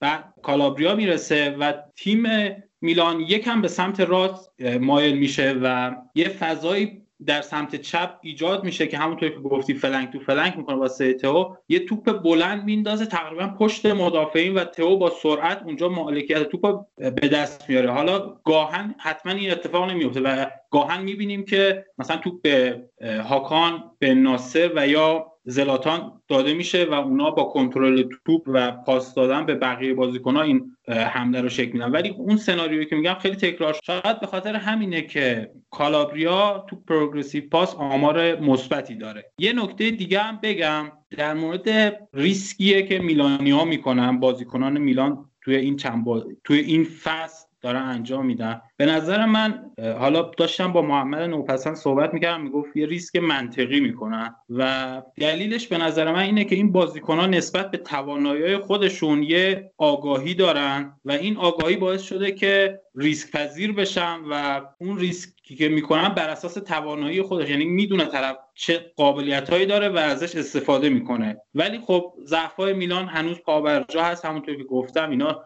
تو کناره ها مشکل دارن و مثلا تو بازی جنوا یا پارما سر ارسال از کناره ها و پشت مدافعین کناریشون آسیب دیدن کسیه به خاطر خستگی یکی دو تا بازی واقعا داشت متوسط نمیگم بد متوسط بازی می‌کرد و این ضعف عمق اسکواد و ضعفی که توی حملات از کناره ها دارن به نظرم در آینده باز بهشون ضربه می‌زنه منم باز اگه بخوام چیزی راجع به میلان اضافه بکنم اینه که تو این حالا چهار هفته گذشته دو تا بازی رو میلان مساوی کرده و اگه بیایم به بازیاشون به حالا اون استاتس آخر بازی نگاه بکنیم میلان معمولا تو این فصل بازیایی که توپ دستش بوده نتونسته بازی رو ببره. میلان به نظر شخص من یکی از با برنامه ترین تیمای سری آ الان و می‌دونه چی می‌خواد از بازی. و دقت بکنید اکثر بازی ها خیلی زود میرن گله رو می‌زنن همون اول بازی و دیگه میشینن عقب و دیگه تیم حریف مجبوره به اینا حمله کنه و روی ضد حملات دوباره کارشون رو انجام میدن. ولی بازیایی که توپ دستشون بوده واقعا نتونستن اونقدر توپ خوب بچرخونن. یکی از دلایلی که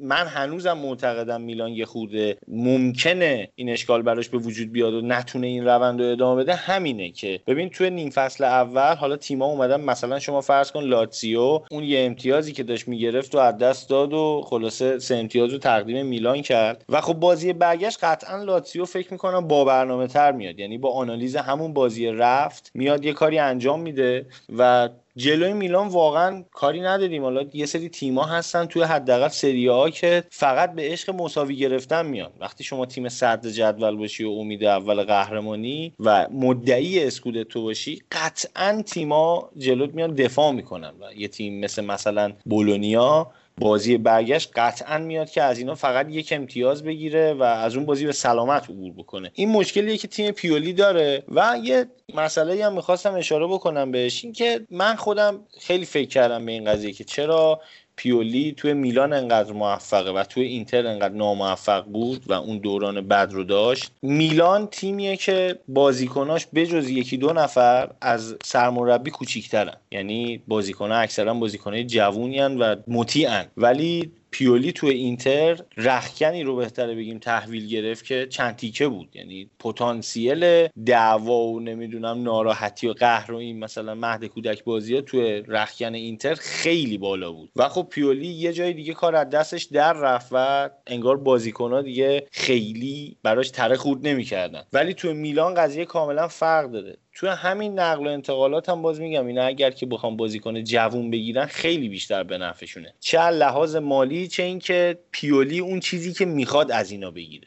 به هر شکل حالا اینا سال 2020 رو با صدرنشینی تموم کردن. سال فوق العاده بود یعنی می‌تونم بگم همه تیمای مهم تو این سال 2020 ضرر کردن مشکل داشتن فرم بازیشون به هم ریخت. ولی برعکس همه اونا میلان سال 2020 برای سال بسیار خوبی بود. خب مجید جان اگه چیزی داری اضافه کن که حالا بحث رو ادامه بدیم. من دو تا نکته می‌خوام بگم. یکیش فنیه و یکیش تقریبا غیر فنی. نکته فنی که می‌خوام بگم در مورد حساب ویژه میلان روی ضربات شروع مجدده با توجه به کیفیت هاکان روی ارسال ها یا ضرباتی که حالا به سمت دروازه می‌زنه چند فصلی بود اینو نمی‌دیدیم. بعد از جدای از لورکوزن تو اونجا آمار خیلی خوبی داشت. یعنی حداقل تو بوندسلیگا آمار خیلی خوبی داشت از نظر ضربات آزاد. و الان می‌بینیم که این قابلیتش رو دوباره به دست آورده. نکته غیر فنی که می‌خوام بگم در مورد این رکورد شکست نخوردنه. الان میلان تنها تیم توی پنج لیگ معتبره که توی لیگ شکست نخورده و این قضیه می‌تونه یه جورایی براشون به نکته منفی تبدیل بشه و یه جاهایی برای اینکه این رکورد رو حفظ کنن بیان و با به مساوی تن بدن تا اینکه مثلا حالا اون رکورد همیشه حفظ باشه براشون. حالا عابد مثل اینکه نکته ای داره اگه می‌خواد اضافه کنه بگه. به قول نوید بسم الله الرحمن الرحیم. ما وارد بحث بشیم اینجا. گفتم وایسم کامل اعترافاتتون رو بکنیم و چقدر لذت بخش این حسی که نشستید اینجا دارید. جلوی پدر روحانی اعتراف می‌کنید. خیلی باحال بود. آقا عرضم به خدمت شما که حالا اگه مجید یادش باشه توی اون گروه چت فوتبالی و بچه ها پارسال بود همون تازه اوایل بعد از کرونا من چند بار بازی های میلان رو دیده بودم و اتفاقا به همین کالابریا من توی گروه اشاره کردم گفتم این چرا بازیکن خوبیه. آقا ما رو بولی کردن اونجا تا دلشون خواست. که کلی مسخره کردن آقا این کیه و فلان. ولی حالا نمیگم من خیلی خفن بودم و نمی‌دونم دیده بصیرت داشتم و اینا نه. فکر کنم علتش این بود که چون من سریا رو دنبال نمی‌کردم من ذهنیتی نداشتم از اون بازیکن از قبل. و چیزی بود که فقط همون موقع داشتم می‌دیدم. به همین علت به چشم من اومده بود. یا مثلا تو هرناندز به چشم اومده. ولی رفته رفته که اومدیم اتفاقا آخر فصلم که بحث رالف رانیک خیلی داغ شده بود و و اتفاقا همون موقع هم که قضیه کنسل شد خیلی صحبت شد. حتی اگه یادت باشه نوید اون اپیزود آخر چمپیونز لیگ هم یه اشاره کردیم بهش که اون موقع من اتفاقا استقبال کرده بودم از این قضیه. اونم فقط به این علت که کلا پروسه بازسازی تیم رو من با پوست و گوشت و استخونم واقعا حس کردم که یک تیمی و یک باشگاهی به خودش رو از نو بسازه به چه چیزهایی نیاز داره و چه اتفاقاتی می‌تونه براش مثبت باشه. و اینم یه مسئله. مسئله دیگه هم این که درباره زلاتان حالا من اون اپیزود نبودم شما صحبت کردیم ولی حرف داشتم می‌خواستم ازش دفاع بکنم. ببین شاید اون حرف ها و اون نوع برخورد و من خدام و اینا شاید به مذاب شما و خیلی ها خوش نیاد ولی ترکیب میلان با وجود زلاتان میانگینش 24 ساله. خیلی عجیبه. اما شاید زلاتان با این کارش بزرگترین کمک رو کرد که کاملا تمامی حواسا و توجهات از روی بازیکنهای میلان برداشته بشه و معطوف بشه به خودش و اونا تو فضای راحت تری بخوان کار بکنن و پیشرفت بکنن. و حالا امروز چیزی که می‌بینیم بازم خیلی صحبت این بود که زلاتان اگر مصدوم بشه این تیم دیگه هیچی نداره. ولی تیمی که تیم باشه زلاتان نباشه کیار نباشه کسی نباشه بناسه نباشه بازم تیمی مثل لاتزیو میاد جلوش که مساوی بگیره ولی با دقیقه 90 کارش در میاره. خیلی واسه من شبیه لیورپول 2018 شدن. اون سال هم کسی باورش الان گفتی اگه تا ژانویه دقیقا یاد دیالوگای اون موقع افتادم که می‌گفتن اگه تا ژانویه بتونه کلوب لیورپول صدر جدول برسونه می‌تونه بره برای قهرمانی. هرچند که ما توی تاریخ لیگ برتر سه بار دقیقا ژانویه صدر جدول تموم کردیم ولی نتونستیم قهرمان بشیم. اون سال ما در نهایت قهرمان نشدیم ولی بیس تیمی ریخته شد که الان داریم لذتش رو می‌بریم که این همه بازیکن رو مصدوم دادیم ولی بازم تونستیم کارو در بیاریم و صدر جدول باشیم. اختلاف هم داشته باشیم. میلان شاید امسال قهرمان نشه. احتمالش هم خیلی زیاده. ولی فکر می‌کنم که روزگارتون رو سیاه خواهد کرد در یکی دو سال آینده. حالا عابد راجبه این مسائلی که اشاره کردی تا حدودی باید موافقم تا حدودی مخالف. اولیش این که همین الان بحثمون اصلا همین بود. لاتزیو به هیچ عنوان نیومد جلو میلان جلو میلان مساوی بگیره. یعنی تا دقیقه آخر حمله کردن که اون اتفاق براشون افتاد و روی ضد حمله ها چپ و راست گیر می‌شدن و دقیقا تیمایی که اومدن بیخیال توپ شدن و گفتن که آقا بذار میلان بازی خودشو بکنه ما بریم رو ضد حملات. جلو میلان نتیجه بهتری گرفتن. ولی خب در مورد زلاتان شاید حق با تو باشه. زلاتان فشار رو روی بازیکن جوون ورداشت. ولی من به نظرم این فشار تنها تیم بدون شکست اروپا بودن یعنی حداقل پنج لیگ معتبر اروپا بودن یه خود برای میلان زیاده. یعنی شاید یه دونه شکست اون فرم روحیشون رو حداقل ازشون بگیره. نوید جان نظر شما چیه؟ من خیلی نمی‌خواستم دوباره وارد این قضیه بشم تا صحبت عابد باعث شد که من این حرف رو بزنم. ببین ما اصلا من تندترین عبارات در مورد زلاتان رو من به کار بردم. که گفتم این آدم دلغک بازی داره در میاره و اصلا کاری ندارم که مفیده یا مفید نیست. من میگم اگر حرف تو کاملا درسته ولی هدف زلاتان این نبوده که فشار رو از روی بقیه بازیکنها برداره. زلاتان ده ساله داره دلغک بازی در میاره توی این زمین. توی پاریس بود همین بود رفت الی گلکسی همین بود. اصلا ربطی به شرایطش نداره که بخوام من این کار رو کنم تا مثلا دیده شده. نه بقیه بازیکنها کمتر بشه. این نتیجه رو داشته ولی قطعا با توجه به رفتارهای سابق زلاتان میگم که آگاهانه نبوده این رفت و من همچنان هم میگم اگر قرار باشه در مورد شخصیت زلاتان صحبت کنم من این بخش از رفتارها رو هر کسی در بیاره بهش میگم دلغک بازی هر کسی. هیچ فرقی نمی‌کنه. نمونه‌ش رو مثلا زلاتان از لبران جیمز بسکتبال که گنده تر نیست که. شما نگاه به مصاحبه های لبران بکنید تواضع و فروتنی رو توی این آدم می‌بینید. رفته مثلا لس آنجلس لیکرزی که باید با کاردک از کف جدول کنفرانس غرب جمعش می‌کردن یه فصل آورده فینال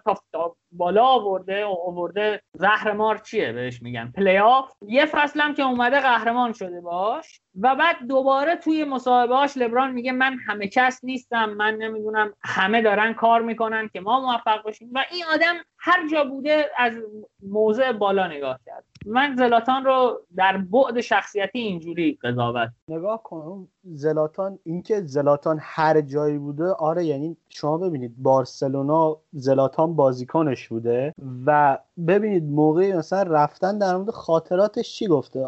نمی‌دونم. اون تیم قبل از زلاتان قهرمان سیل بود بعد از زلاتان هم قهرمان سیل شد. و خب مثلا در مورد سه تا بازیکن تاثیرگذار اون تیم مثلا مسی و ژاوی و اینیستا میگه اونا مثلا بچه مدرسه و حرف پپ گوش کردن من یکم می‌خواستم تندتر آیستم خب تو چرا باید همچین کاری کنی جلوی یکی از بهترین مربیای جهان. و خب این واقعا این حرکاتی که زلاتان می‌کنه یکم در مخیله آدم نمی گنجه واقعا نمی‌تونه باور کنه که این بازیکن اوکی مثلا مسی و ژاوی و اینیستا که حالا مثلا جزو بهترین بازیکنهای تاریخ یا قرن 21 اونجوری مثلا بهشون میگه ولی می‌خواد مثلا فشار رو از روی کالابریا برداره. من حقیقتش این پذیرفتنش برای من خیلی سخته آبه. آقا من نگفتم هدفش اینا. من گفتم باعث شده که این اتفاق بیفته. وگرنه نه من کاملا موافقم که سالهاست داره این کار رو می‌کنه و این رفتارها رو داره. ولی در حال حاضر منجر به این اتفاق شده. درباره لاتزیو هم فراد من بود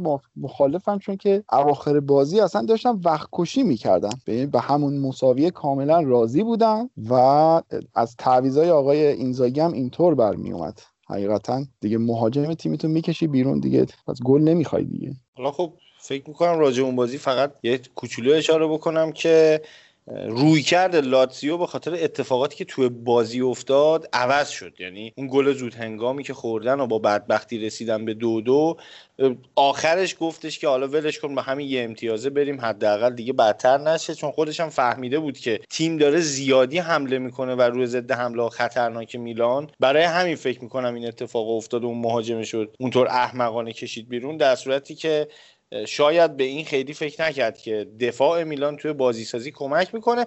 و واقعا گلی هم که میلان زد حالا رو کرنر بود دیگه. کرنر چقدر احتمالش بود که حالا مثلا تو هرناندز بیرون ضربه سر عالیو بزنه. هرچند که رینا هم چند تا موقعیت خوب ازشون گرفت. آقا اگر موافق باشین بحث میلان جذاب آقای پیولی رو ببندیم. بریم سراغ بهترین تیم دنیا اینتر. نوید جان در خدمتی. درود بر بصیرتت آقا. همین. من فقط خواستم همینو بگم. من فکر کنم کلا حرف زدن از اینتر رو بذاریم مجید شروع کنه و که از یه موضع متفاوتی نگاه کنه. من و تو تقریبا هر چی باید در مورد اینتر می‌گفتیم گفتیم فوشامون رو خوردیم فوشامون رو دادیم. مجید تو شروع کن که درخشانی هر روز درخشانترم شدی امروز. مجید جان فقط حواست باشه چی میگی. اونجا هست در مورد اینتر من یه چند تا نکته می‌خواستم بگم. یکی اینکه خب نسبت به فصل گذشته الان می‌بینیم که اینتر یه بازی برتری نشون میده مقابل حریفان اجرا می‌کنه و این نشون میده که تفکرات کنته تقریبا داره توی این تیم جا میفته و میل به پیروزی تو همه بازیکنهای اینتر دیده میشه. شما مثلا تو بازی کالیاری بارلا گل می‌زنه. حالا یه جورایی داره گریه می‌کنه ولی توپا گرفته دستش و میره وسط زمین میکاره که نتیجه رو برگردونه. ببینید چقدر این بازیکن با اینکه احساسی شده و از نظر روحی یا حالت یه جوری ناراحتی که به تیم سابقش گل زده ولی بازم می‌خواد تلاش کنه که بیاد تیم برنده بشه. نکته دیگه در مورد خود بارلا می‌خوام بگم اینه که تیمای حریف همیشه یعنی یه جورایی با محدود کردن بارلا یه جوری قدرت اینتر رو کمتر می‌کنن و سخت میشه واسه اینتر به دروازه حریف نزدیک شدن وقتی که بارلا اینطوری بسته میشه. و به فرم خوب لوکاکو میشه اشاره کرد تو این مدت که خیلی خوبه حالا هرچند که تو بازی های مهم یه جورایی میشه بهش این نقد وارد کرد که یکم عملکردش ضعیفتره. و ضعف دیگه ای که من می‌تونم به اینتر وارد کنم وینگ بک چپه. حالا گزینه‌هایی که استفاده می‌کنه زیاد جالب نبودن. من تو یه بازی دیدم که دارمیان اونجا استفاده کرد و به نظرم اگه که همون روند رو ادامه بده بد نیست و نسبت به بقیه گزینه ها دارمیان گزینه بهتریه. و یه نکته هم میگم احتمالا فرهاد الان بعدش دیگه با من شدیدا مخالفت کنه. اینکه گالیاردینی چقدر خوب شده و چقدر به کار میاد و حالا من می‌خوام بگم که یه جورای کنته احیاش کرده. حالا اگه فراد می‌خواد دیگه هرچی بگه من کار ندارم میکروفون رو میسپرم دست خودش. حالا در مورد گالیاردینی فکر می‌کنم نظر نویدم همینه. آبد به این مسئله اشاره کرد در مورد کالابریا که گفت مثلا من کالابریا رو دنبال نمی‌کردم و یه بازی اومدم ازش دیدم و احساس کردم که توانایی خوبی داره. ببین یه سری بازیکن‌ها یه اتفاقاتی براشون میفته که یه ذهنیتی ایجاد می‌کنن. هیچ وقت هوادار نمیبخشتش. و حقیقت اینه که شخص من در مورد اینتر که می‌خوام صحبت بکنم یه جاهایی بالاخره من هوادارم و یه جاهایی شاید خیلی سفت و سخت پای موزم. حتی اگر احمقانه هم باشه وایسم و بگم که آقا نه گالیاردینی واقعا زباله است مثلا باید اعدامش کنیم. ولی حقیقتی که وجود داره گالیاردینی به عنوان یک ستاره به اینتر اومد و روزی که به اینتر اومد ما بهترین بازیکن آتالانتا رو خریدیم. و خب برهه خوب بود. به نظر من فوتبالی که داشت بازی می‌کرد فوتبال بدی نبود. ولی یه لطفی کرد آقای اسپالتی و کنیتکس زد به فوتبال گالیاردینی. یه جوری شد که این بازیکن کلا تبدیل شد به یه بازیکن کاملا ایستا یه بازیکنی که دیگه خیلی فکر نمی‌کرد به اینکه مثلا الان پاس به قول شماها به قول شما فوتبالیا پروگرسیو فاس بخواد بده و فقط شده بود بازیکنی که توپو بگیره یه پاس کوتاه بده بغلیش یا بده پشت سریش. فوتبالش رفت به اون سمت. و مهمتر از همه اون مثلا تک به تکی که خراب کرد تو د... میگم تک به تک اصلا دروازه خالی که خراب کرد فصل گذشته. و حالا خیلی بازی های دیگه که یه سوتی های احمقانه داد و تیم رو باعث شکستش شد یا باعث به قولی بگم ضعف ما شد. در راستای همین بازیکن ها که مثلا اینجوری هوادار با اینا مشکل پیدا می‌کنه می‌خوام یه بازیکن دیگه هم نام ببرم. ژائو ماریو. ژائو ماریو 50 میلیون ما خریدیمش. یعنی ستاره پرتغال بود توی یورو و جزء بهترین بازیکن‌ها و مد نظرترین بازی تحت نظرترین بازیکن‌های دنیا بود و خیلی باشگاه دنبالش بودن. ژائو ماریو یه برهه خوب بود یه برهه بد شد. من معتقد بودم زیر دست کنته می‌تونه احیا بشه ولی فکر می‌کنم یه دونه بازی اونم یه دونه تو رو خط دروازه میلان گل نزد. از همون روز من یادمه که اصلا موضع هوادارا نسبت به بازیکن شد همون که اعدامش کنید. یعنی این بازیکن دیگه نابود شد ولش کنید دیگه. اصلا بندازینش دور. همینم باعث شد که حتی با 7 ده میلیون هم نشه فروختش. این چیزیه که من هوادار نسبت به بازیکن تیمم یه پیش زمینه ای برام به وجود میاد. یعنی هر دفعه من چهره این بشر رو می‌بینم یاد اون اشتباهاتش میفتم چون واقعا یه حقیقتی که وجود داره اینه که ما تو زندگی شخصیمون هم اگر نگاه بکنی اگر که توی دو سالگی یه دونه آمپول بهت زده باشن دردت گرفته باشه تو تا آخر عمر یادت میمونه. ولی لحظات شادی و اینا کمتر یادت میمونه. اینه که یه خود خاطرات بد بیشتر تو ذهنمون میمونه. نوید جان بیاد یه خود از این موجود نچندان انسان یا بهتر بگیم انسان نما یه خورده طرفداری کن. یه خورده شما بشور ببر. آقا مخلصیم من والا گفتیم به نظر من اگر از بارلا صرف نظر کنیم از بعد بازی رئال تا اینجای کار به نظر من گالیاردینی شاید بهترین بازیکن اینتر هم بوده. نه تنها یکی از خوبها. یعنی من اینقدر فکر می‌کنم این آدم تغییر کرده بازیش. یه مسئله دیگه ای که هست اینه که ما اگه قرار باشه یک کم از مثلا فوتبال دیدن ساده فاصله بگیریم. ببینید هوادار فوتبال به صورت کلی یا هوادار مثلا افراطی که توی ورزشگاه نشسته فوش میده دریوری میده دو چیز می‌بینه. پاس گل می‌بینه گل می‌بینه دریبل می‌بینه مثلا یه همچی چیزایی می‌بینه. ولی واقعا اگه بخوای نگاه کنی مثلا چه می‌دونم من واقعا کمتر پاس اشتباهی توی این هفته ها از گالیاردینی دیدم. و خب مسئله اینجاست که توی سیستم کنته آقای گالیاردینی هم قرار نیست که playmaker بازی باشه.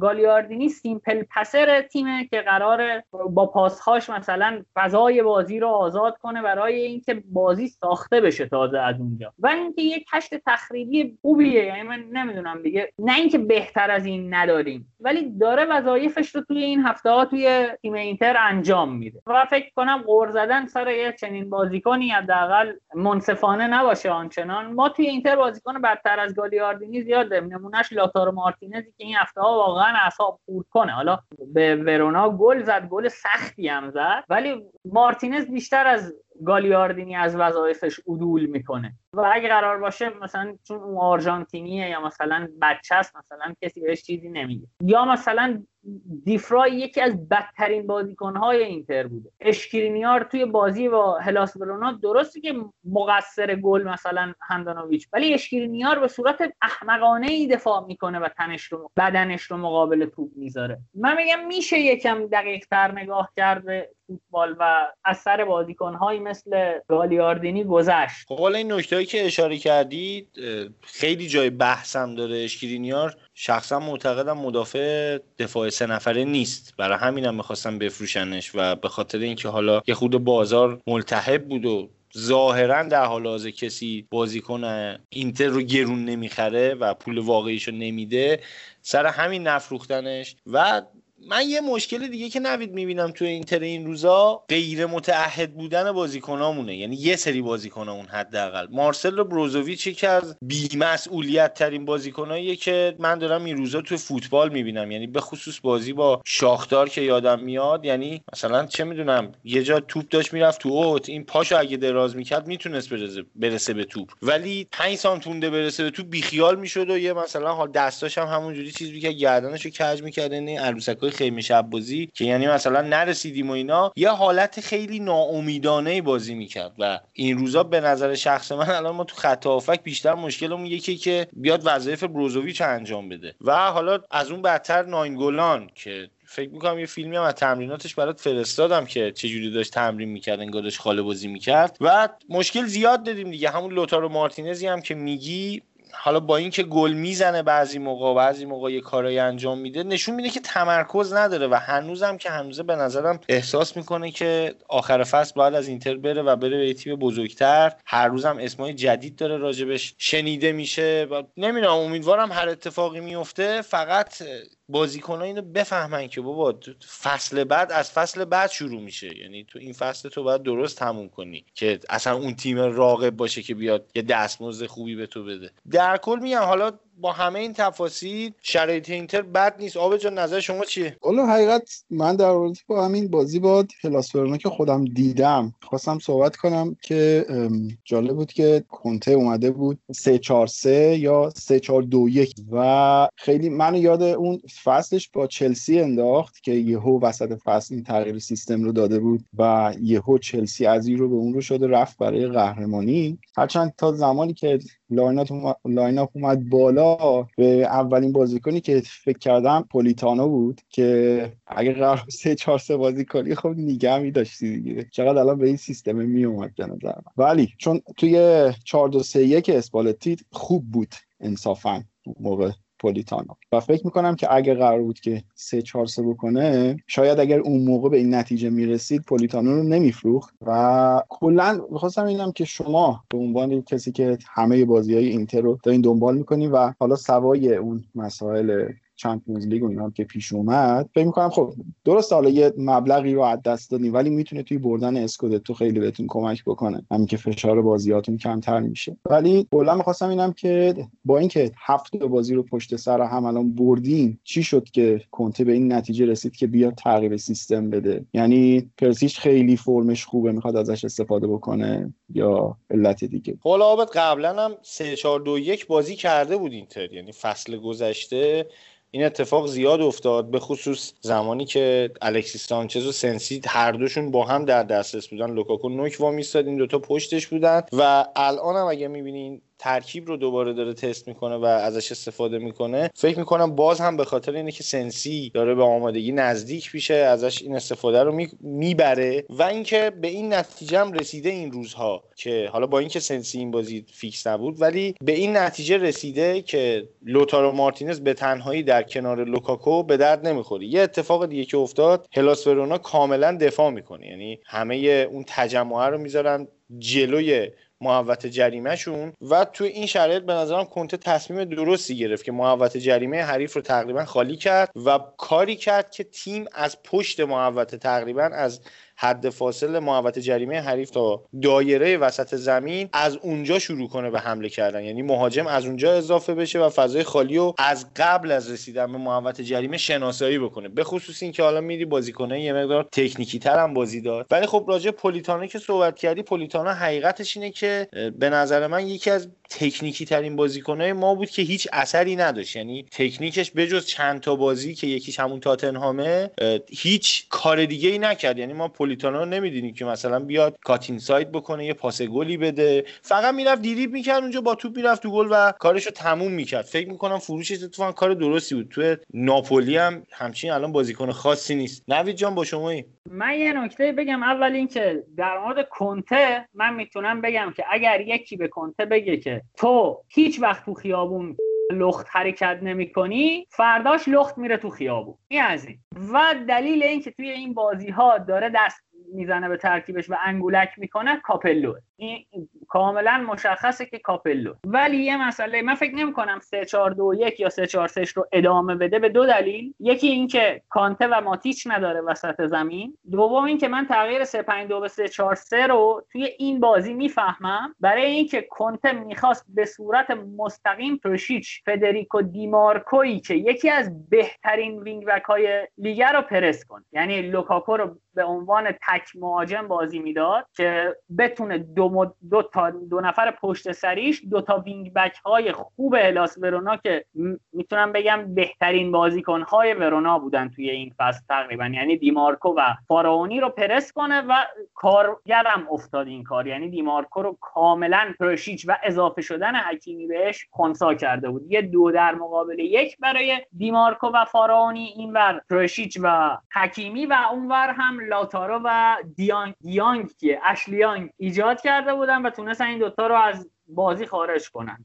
و به نظر من تغییر هوشمندانه هم بود. فکر می‌کنم برای بازی های بعدی کنته با سویچ کنه روی ترکیبی که خودش داشته. اون دیمارکا هم البته مال خودمونه نوید قرضیه توی هلاس فرونا. مجید جان میشنویم.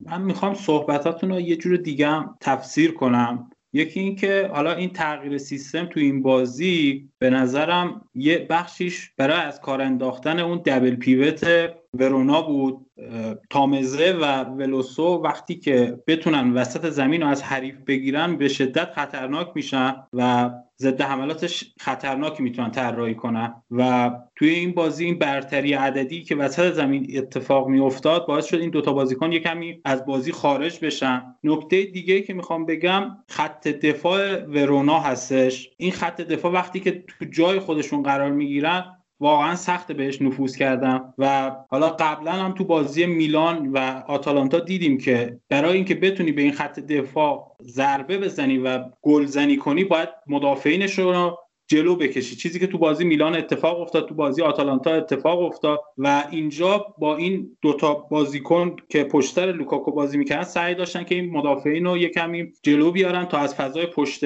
این سه تا مدافع استفاده کنن و نکته دیگه که می‌خوام بگم در مورد همین الکسی سانچز و سنسی هستش که واقعا اگه که مصوم نباشن و رو فرم باشن به شدت می‌تونن کمک کنم. ضمن اینکه ما داریم می‌بینیم که حکیمی کم کم توی تفکرات کنته جا افتاده و می‌تونه اون بازی که کنته ازش می‌خواد و به نمایش بگذاره و کم کم فرم درخشانش رو می‌بینیم. می‌گذاره می‌گذاره. خب بعد از این ادبیات فارسی دری دوست جوانمون مجید. بریم سراغ یه بخش دیگه از صحبت ها حالا راجع اون حرفی که زدی نوید که کنته بعد از اینکه یه چیزی بهش میگم میره 60 بار اون کار انجام میده که خلافش ثابت بشه. تو همون بازی با کالیاری که دقیقا دو روز بعد از انتقادات آقای کاپلو بود اومد حتی 4 3 3 هم یعنی تست کرد. یعنی اومد اصلا اواخر بازی 4 3 3 کرد یهو ترکیب ریخ به هم کالیاری گم کرد شکل بازی و, و پرس شکست و بازی رو واگذار کرد و یه مطلبی هم نمی‌دونم به ذهنم می‌رسه خیلی زرده خیلی حالا چیزه. ولی نمی‌دونم اینم به عنوان یه امکان میشه بررسیش کرد. اونم اینه که من فکر می‌کنم با توجه به صحبتهایی که راجع به پاپو گومز داره میشه یه جورایی تست هم کرد که آیا میشه ما پاپو گومز رو بخریم تو این ترکیب جا میشه. می‌تونیم استفادهش بکنیم. نمی‌دونم یه حسه حالا. شاید هم اشتباه باشه. آقا اگر که نظرات دیگه هم دارین که گویا عابد داره همه دارن. بریم صحبت عابد رو بشنویم بعدش با نوید. یه نکته کوچیک فقط درباره اشرف حکیمی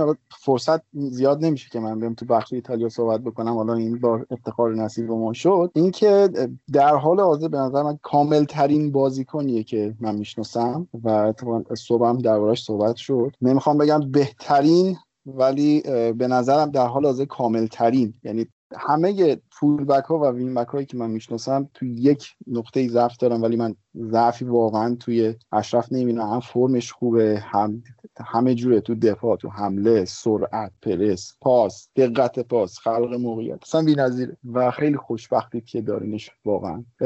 و اینم اضافه بکنم که یه مقدار اختلاف کیفیت بین بازیکنهای اینتر خیلی زیاد. مثلا تو اون سمت اشرف حکیمی رو می‌بینی و اینور اشلیان اصلا یه لحظه مثلا انگار موز خوردی معدت تعجب می‌زنه تو اون فضاها میری و بعد یه چیز دیگه هم که واسه میگم در این پاپا گومز گفتی فرق اصلا زدی وسط خال. من کامل داشتم به این قضیه فکر می‌کردم که احتمالا اینتر شکارش می‌کنه. از اونجا که ماروتا رسما اعلام کرد که اریکسن ژانویه رفتنیه و فکر می‌کنم شما یک بازیکن اضافه می‌کنین. الان هم پاپا گومز کاملا در دسترسه. خوراک خودتونه. من حالا می‌خوام در مورد کنته حرف بزنم. بر هیچ کس پوشیده نیست که من کنته رو چقدر دوست دارم و تقریبا می‌تونم بگم توی توییتر 90 درصد هوادارای اینتری که من رو follow می‌کردن unfollow می‌کردن سر کنته و حمایت های جدی من از کنته. نگاه کنید دو رویکرد ما که تو ایران اصلا تاثیرگذار نیستیم در هیچ جای فکر می‌کنم معادلات فوتبال قرار نداریم. ما هوادارهای تیمهای اروپایی در ایران. ولی در کل در پارادایم هواداری فوتبال اگر نزدیک به یک تیم باشی و تاثیرگذار مثل مثلا هوادارهای اینتر که میرن ورزشگاه یا هوادارهای اینتری که رسانه دارن. دو روی کرد وجود داره. یکی این که شما به کنته به عنوان یک مربی که آیکون یوونتوس بوده و اومده اینجا و تقریبا هیچ کس توی دنیای فوتبال که سرش به تنش بیارزه این رو کتمان نمی‌کنه که کنته یک مسترماینده از نظر فوتبالی. دو روی کرد یا میشه این رو اذیت کرد هی انگولکش کرد و عصبانیش کرد. دو میشه اینکه آرومش گذاشت. ولش کرد تا دورش توی اینتر تموم بشه. خب من در مورد شخصیت کنته اگه بخوام حرف بزنم کنته شخصیت نرمالی نداره. کنته وسواس فکری به شدت شدیدی داره و میگم کامل ترین حرفی که در مورد کنته و در نقد کنته یک نفر زده آنیلیه. که گفته این آدم با اشتباهات خودش روبرو نمیشه. ببینید ما یک چنین مربی داریم که اگر اذیتش کنی به جای یک محصول پرفکت یک محصول آشفته هر دنبیل دچار هرج و مرج آشغال به تو تحویل میده. ولی اگر رهاش کنی پارو دومش نذاری انگولکش نکنی ممکنه یک پرفکتی یه چیز پرفکتی به تو ارائه بده. و کنته چنین آدمیه. من واقعا از نظر شخصیتی کنته رو دوست ندارم. یعنی یه آدمیه که مصاحبه هاش اعصاب من رو به هم میریزه حرفاش و رفتارهاش با بقیه شاید یکم اذیتم کنه. ولی نکته اینجاست که رسانه ها از آدم های این چنینی بعدشون میاد و انگولکشون می‌کنه. یعنی به قول محمد صالحی حرف خوبی می‌زد. گفت بابا کنته داره 12 میلیون دستمزد می‌گیره سیمونه سی میلیون. آیا یک دهم فشاری که روی کنته می‌ذارن روی سیمونه می‌ذارن؟ آیا اگر پپ شکست بخوره که با سیتی کم نخورده یک دهم این انتقادهایی که رسانه ها به کنته می‌کنن به پپ می‌کنن. آیا اگه کلوب نتیجه نگیره یک دهم این انتقاداتی که به کنته میشه یا به مورینیو میشه به پپ به پپ کلوب این مربیایی که محبوب رسانه ها هستن آیا انجام میشه؟ نه. من فکر کنم اگر رسانه های نزدیک به اینتر دست از سر کنته بردارن و همگام نشن با رسانه های دیگه برای عصبانی تر کردن یک مربی مجنون مثل کنته. کنته می‌تونه اینتر رو قهرمان کنه. و یک مسئله که هست اگر کنته با اینتر به چالش بخوره اینتر تا سالها بعدش رنگ خوشی نمی‌بینه. این این رو باید اینتر متوجه بشه. مسئولای اینتر متوجه شدن. ژانگ پارودومش نمی‌ذاره. ماروتا پارودومش نمی‌ذاره. می‌خوان این با دوره کنته با هر نتیجه تموم بشه و برن سراغ ادامه. که من فکر کنم دوره کنته هم از نظر نتیجه اصلا چیز بدی نبود. داریم برای سری و اسکودتو میجنگیم. حالا توی چمپیونز لیگ هست شدیم متاسفم که حذف شدیم. امتیاز منفی برای کنته ولی دلیلی برای اینکه عصبانیش کنیم و جامی که توش داریم رقابت می‌کنیم رو هم از تیم بگیریم وجود نداره. نوید حرفات به شدت تاثیرگذار بود. من فقط در راسته همین حرفات می‌خوام بگم که الان مثلا شما فکر کن منچستر سیتی کم هزینه کرده برای گواردیولا یا حالا همون دوتا مدافعی که این فصل خریدن اندازه سه فصل اینتر فکر می‌کنم هزینه شده برای شاید یه سری همچنان فکر می‌کنم برای کنته ریخت و پاش شده که باز من باید بگم که آقا ایکاردی رفت جاش لوکاکو اومد و این همه بازیکن ما فروختیم همش پولش جمع شد شد یه دونه اشرف حکیمی. یعنی بقیه بازیکن رو نگاه کنید اینا قرضی بودن برگشتن. ما نمی‌تونیم پریشیچو خرید جدید حساب بکنیم که. پریشیچو داشتیم مینداختیمش بیرون. بایرن هم که خدا خواسته قشنگ گرفت یه فصل استفاده کرد یه بازیکن خوب خرید. اینو کادو کرد پسمون فرستاد. یا ناینگولان همینطور. بابا ناینگولانی که انقدر راجبش حرف می‌زنن که هافبک خوبیه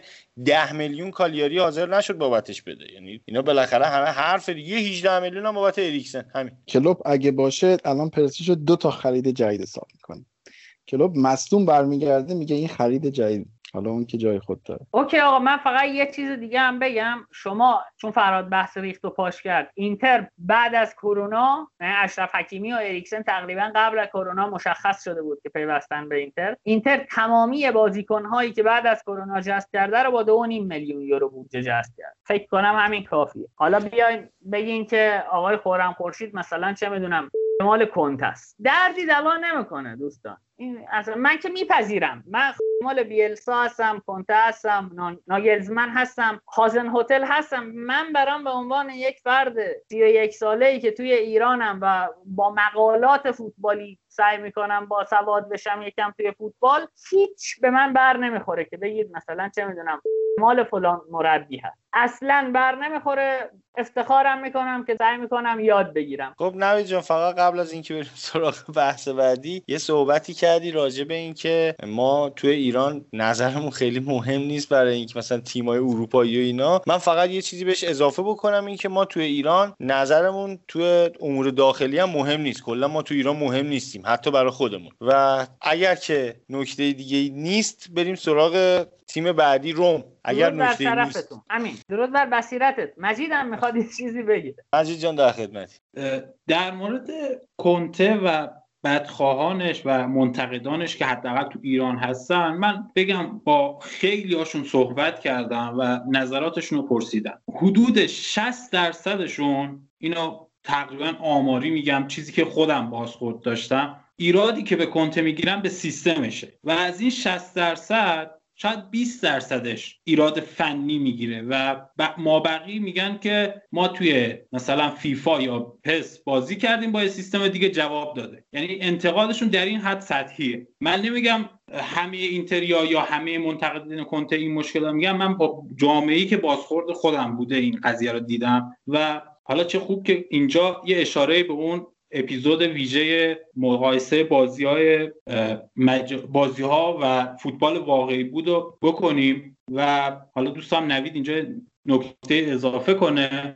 بعد من یه نکته دیگه دارم میگم در مورد بازیکنهای اینتر. دقیقا من فکر کنم کمتر از یک هفته باشه که من توییت کردم که اونایی که به کنت نقد دارن و میگن سه پنج دوش منسوخ شده درکشون می‌کنم چون تو فیفا 352 بازی کردم از شاختار 6 تا خوردم. ناقلاها همه فیفا بازن. خب این از این. ببینید در مورد سیستم 352 منسوخ شده و اینکه کنته این سیستم رو رینیو کرده و اینا قبلا صحبت کردیم اصلا قصد ندارم دوباره واردش بشم. فقط یه مسئله دیگه می‌خواستم بگم که با اصلا اینجوری نیست که من انتقادات فنی نسبت به کنته نداشته باشم. با مثلا کنته هر موقع تیمش دو تا wing back ش از وسط زمین پرس میشن به مشکل برمیخوره.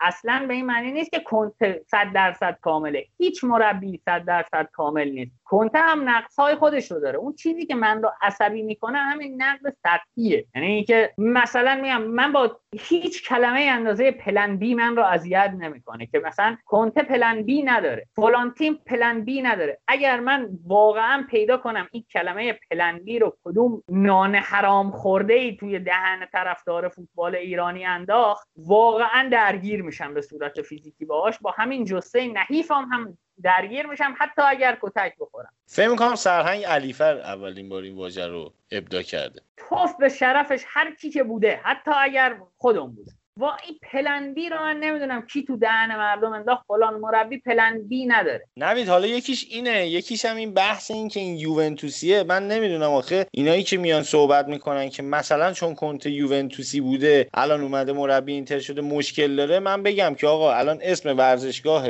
سنسیرو میلانیا بهش میگن سنسیرو اینتریا بهش میگن جوزپه مه‌آتزا جوزپه مه‌آتزا اسطوره اینتره برین تو ویکیپدیا search کنین نزدیکترین منبعی که شما می‌تونی بهش دسترسی پیدا کنی. فکر کنم ویکیپدیاست. آقای جوزپه مه‌آتزا تو میلان هم بازی کرده. یعنی دیگه از این چیزتر نداریم. نمی‌دونم. فقط یه دونه زانتیه یه دونه مالدینیه یه دونه توتیه. اینا فکر کنم فقط تک تیمیان. ویری تو اینتر بازی کرده یوونتوس بازی کرده اینزاگی تو میلان و یوونتوس بازی کرده. نمی‌دونم باجو تو همه تیم‌ها بازی کرده.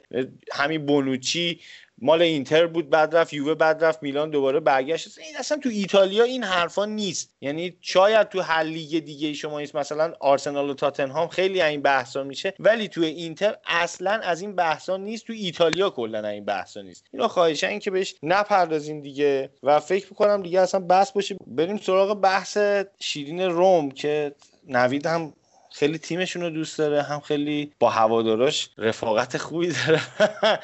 خیلی با هم دیگه خلاصه تنش های زیادی دارن. نوید جان روم. آقا من در مورد دربار فراد بگم فقط در مورد طرفدارا. من فکر می‌کنم هر کی توییتر من رو دنبال کنه سهه بذاره بر این ادعام من صبورترین هوادار فوتبالم. یعنی ببین دو سه هوادار روم یکیش هادیه هادی رفیقمون که از صبح تا شب با روم داره کری می‌خونه برای ما. یعنی تنها تیمی که سگانه برده تو این ایتالیا اینتر و هادی اینو هم مسخره می‌کنه با نگاه هوادار روم. و من تعامل می‌کنم. یعنی من به صبر خودم واقعا درود میفرستم. ولی خب آره من خدای روم رو خیلی دوست دارم. یعنی من مثلا اون روز که داشتم بازی روم رو نگاه می‌کردم حتی به این فکر کردم که مثلا یه بازیکن قبل از میختاریان 77 پوشیده و من چقدر اون بازیکن رو دوست داشتم. مطمئنم خود رومی ها این رو انقدر بهش علاقه نداشتن. کاستی. یا مثلا هافبک دفاعی مورد علاقه من واقعا قبل از دروسی دامیانو تومازی بود که من فکر نمی کنم هوادارهای نسل جدید روم خیلی هم بازیاشو دیده باشن یا دوست داشته باشن. خلاصه من علاقه دارم به روم یعنی بین تیم های ایتالیایی اگر اینتر نتیجه نگیره فکر کنم تا قبل از اینکه با هادی آشنا بشم می‌گفتم کاش روم نتیجه بگیره چون کسی نیست خیلی اذیتمون کنه ولی از بعد هادی فکر کنم دیگه این آرزو رو هم نکنم. فراد روم حقیقتا توی این فصل که باید بهشون کردیت بدیم. یعنی آقای فونسکایی که یک مربی 4 2 3 1 بازه و به این سبک میشناسیمش اومده یه 3 4 3 یا یه 3 4 2 1 اونم توی تیمش نهادینه کرده داره خوب بازی می‌کنه میلان رو اذیت کرد. تیمای بزرگ رو اذیت کرده ولو اینکه نتیجه هم نگرفته شاید در مقابلشون. نکته ای که در مورد فونسکا من می‌تونم بگم اینه که اونم توی شرایط خوبی مربیگری نمی‌کنه. یعنی فضای روم از نظر اقتصادی از نظر مدیریتی فضای نرمالی نیست اونم. و باز تیمش رو مدعی نگه داشته و یه بازی هم یه تک امتیاز هم که فکر کنم جلوی هلاس ورونا گرفتن و با رأی داوری و اشتباه اشتباه مدیریتی خودشون در واقع نتیجه رو واگذار کردن. من فکر کنم فونسکا یک مربیه که باید به این دلیل بهش کردیت بدیم که بیش از ظرفیت اسکوادش تونسته موفقیت کسب کنه برای روم. و این اسکواد رو اگه به هر مربی بدی نمی‌تونه تضمین کنه که اینجای جدول باشه بعد از 13 14 حالا نوید به نظر شخص من روم تو هافبک دفاعی خورده مشکل داره. یعنی تو بازی سازی عالی‌ان ولی تو دفاع اونم تو خط هافبک خورده گیر دارن. ولی حالا راجع فونسکا که میگی من فقط از این خوشحالم که اینا این فصل بالاخره به این نتیجه رسیدن که آقا ما یه تیمی رو داریم که 1600 تا وینگر داره و نمیشه با تیمی که این همه وینگر داره مثلا تو 4 4 2 بازی کنی یا 4 2 3 1 بازی کنی اینا رو بیاری عقب. اینا به ذات وینگرن و حالا حیف که بعد از فروش چنگیزوندر به این نتیجه رسید. مجید جان با شما به نظرم روم خیلی چرا خاموش داره خودش رو تو منطقه سهمیه نگه میداره و بالا میاد و حالا درسته به قول نوید جلوی تیمای بزرگ نتیجه نگرفتن و ولی جبران می‌کنن نتیجه ها را با برد هایی که جلو تیم های ضعیفتر می‌گیرم نکته ای که در مورد روم هست حالا فرهادم گفت هافبک دفاعیشون ضعیفه. یه چیزی که من می‌بینم حالا با محمدم صحبت کردیم در موردش اینه که اینا میان اینورت می‌کنن اون دوتا سنتر بک رو روی دست ویلار. ویار ببخشید. چون اسپانیاییه ویار میشه. یعنی سیستمشون تو زمان حمله یه تک مدافع که حالا اسمالینگ یا کریستانته باشه عقب میمونه و سه نفر روی یه خط جلوش بازی می‌کنن که گونزال و ویار به عنوان یه هافبک پاسور و خلاق و که دید خوبی داره و می‌تونه توپا خوب پخش کنه بازی می‌کنه و روی دستش دوتا مدافع دوتا مدافع میان که کار تخریب و درگیری رو ایجاد کنن که ایبانز و مانچینی یا حالا کومبولا هستن. و جلوتر از اینا ورتو هستش که به خط حمله اضافه میشه به عنوان نفر چهارم. و این اوورلودی که تو وسط زمین اتفاق میفته باعث میشه که وینگ بک های روم توی فلنگ ها آزاد بشن و بتونن خیلی راحت حمله توپ کنن موقعیت سازی کنن. ما الان می‌بینیم که کاسروبی که زیر دست سه چهار تا مربی جواب نداد الان توی روم داره میدرخشه به خاطر همین تغییر سبک و تغییر سیستمی که فونسکا ایجاد کرده و خب الان واقعا مهرای خوبی هم داره بابت این سیستم. الان میخیتاریان واقعا تبدیل شده به ستاره. پدرو موثر داره بازی می‌کنه. پلگرینی هر وقت توی زمین بوده جنگنده بوده و با تمام وجود بازی می‌کنه. و حالا فقط توی یه سری بازی ها به نظرم یه اشتباهاتی می‌کنه. مثلا توی بازی با ناپولی که باید تیمش عقب میموند و ضد حمله می‌زد چون ناپولی فشار زیادی می آورد استفاده از ژکو اونم ژکویی که مثلا تازه از کرونا برگشته بود و آماده نبود یه کمی به نظرم استفادهش جواب نمی‌داد و مایورالی که یه مهاجم سرعتی هست و می‌تونه پشت دفاع فرارای خوبی کنه گزینه بهتر بود. یه سری اشتباهات این شکلی از فونسکا می‌بینم ولی به نظرم تقریبا تیمشون خوب داره جمع می‌کنه و نتیجه خوبی هم فعلا گرفته و ولی من فکر نکنم بتونن سهمیه رو بگیرن راستش. خب البته در مورد سهمیه که فعلا تو ایتالیا جنگ خیلی داغی الان فکر کنم 6 7 تا تیم به صورت مستقیم دارن برای سهمیه میجنگن و به طور خاص اون سهمیه که تیمای سوم و چهارم شاید به دست میارن. یعنی یه جورایی تیمای اول و دوم خودشون یه خود جدا کردن ولی بقیه تیما برای سوم و چهارم دارن میجنگن. جالبه توی ایتالیا انگار هر چیزی که اتفاق بیفته کلا دو تا تیم دارن برای قهرمانی میجنگن. 16 تا تیم برای سهمیه. خب یکی از مهمترین بازیهایی که روم تو این چند هفته‌ای که ما نبودیم برگزار کرد بازیش بوده با آتالانتا. آتالانتایی که فکر می‌کنم بعد از اون شکست سنگینی که جلو لیورپول داشت خود به خودش اومد و همون جوری که لیورپول آتالانتا رو برد اینا اومدن همون جوری رومو شکست دادن به قول نوید بازی ترانزیشنال که شد شد پرس توپگیری گل و آتالانتا چهار یک رومو شکست داد. نوید جان میشنویم. فراد من می‌خوام برگردم به حرفات اول اپیزود که بعضی موقع زن یه بازیکن می‌تونه توی یه تیم تاثیر گذار باشه. تا قبل اینکه ایلیچیچ بیاد توی بازی و زمین روم یکیچ بازی رو جلو بود و سوار بازی هم بود. اما بعد از ورود ایلیچیچ تقریبا شد آنچه شد و به قول خود بازی ترانزیشنال شد و رفت سمت اینکه هی توپ بگیرن و هی گل بزنن. و خب میگم واقعا نباید مثلا یقه فونسکا رو هم توی چنین بازی بگیریم. این از نظر اسکواد دو تا چیز متفاوتن این دو تا تیم. یعنی حالا درسته به دلیل اسکواد آقای گاسپرینی محصول خودشن و خودش زحمت کشیده با بابت بارور شدنش ولی خب واقعیت اینه که آتالانتا خیلی قوی تره از نظر اسکواد نسبت به روم و من حقیقتا دلم یک کم برای روم میسوزه توی این بازی هایی که با تیم های قدرتر دارن. چون تقریبا تنها ظرفیتی که براشون میمونه دی ان ای خب نوید دقیق تر من اگه بخوام صحبتات کامل بکنم می‌تونم بگم نقاط قوت آتالانتا دقیقا نقاط ضعف رومه. یعنی اون قسمتی که آتالانتا خیلی خوب می‌تونه فشار بیاره همونجا روم خیلی ضعف داره به خصوص تو همون بحث آفک دفاعی که بهش پرداختیم. ولی خب روم حداقل یه جبهه دیگه هم داره لیگ اروپا. اونجا هم حالا حضور دارن همچنان دارن میجنگن. ولی به نظر شخص من اینه که لیگ اروپا رو باید خودت یه کاری کنی. حذف شی که بچسبی به همون لیگت. خیلی جای خوبی نیست. لیگ اروپا نابود می‌کنه آدمو. به خصوص اینکه squad خیلی پروپیمونی نداشته باشی. یه بازیکن تو لیگ اروپا مصدوم بشه تو لیگ هم سه چهار هفته حداقل عقب میندازه خب اگه صحبت دیگه راجع به روم نیست که گویا هست. نوید جان میشنوی. در مورد روم نیست فرا در مورد لیگ اروپا من فقط یه چیزی بگم. قهرمان لیگ اروپا فکر می‌کنم هفت و نیم 8 میلیون جایزه می‌گیره و از Champions League هم که صعود کنی به مرحله بعد همینقدر پاداش داره. و در نهایت شما می‌خوای بری قهرمان یه جامی بشی که توی ایران هم میگن به کتفم که قهرمان فلان جام شدی بس هست شو برو. من واقعا خیلی خوشحال شدم. چهارم شدیم توی گروه چمپیونز لیگ نه در مورد اسکواد روم هم یه نکته بگم. اینا تو دروازه مشکل دارن واقعا. یه چند تا بازی میرانته خوب واسهشون کار کرد ولی خب افت کرد دوباره. پاولوپوس که یه فاجعه به تمام معنا تو خط دفاع گزینه‌های جایگزین مناسب همچین ندارن. تو خط هافبک گفتیم هافبک دفاعی درست حسابی ندارن جایگزین و خط حملهشون هم فقط همین مایورال که به عنوان نیمکت نشین میاد توی بازی می‌تونه کمکشون کنه. وگرنه برای پدرو میخیتاریان واقعا جایگزین چندان مطرحی ندارن که بتونه اونقدر تاثیرگذار باشه. حالا پلگرینی یکی دو تا بازی اونجا بازی کرد.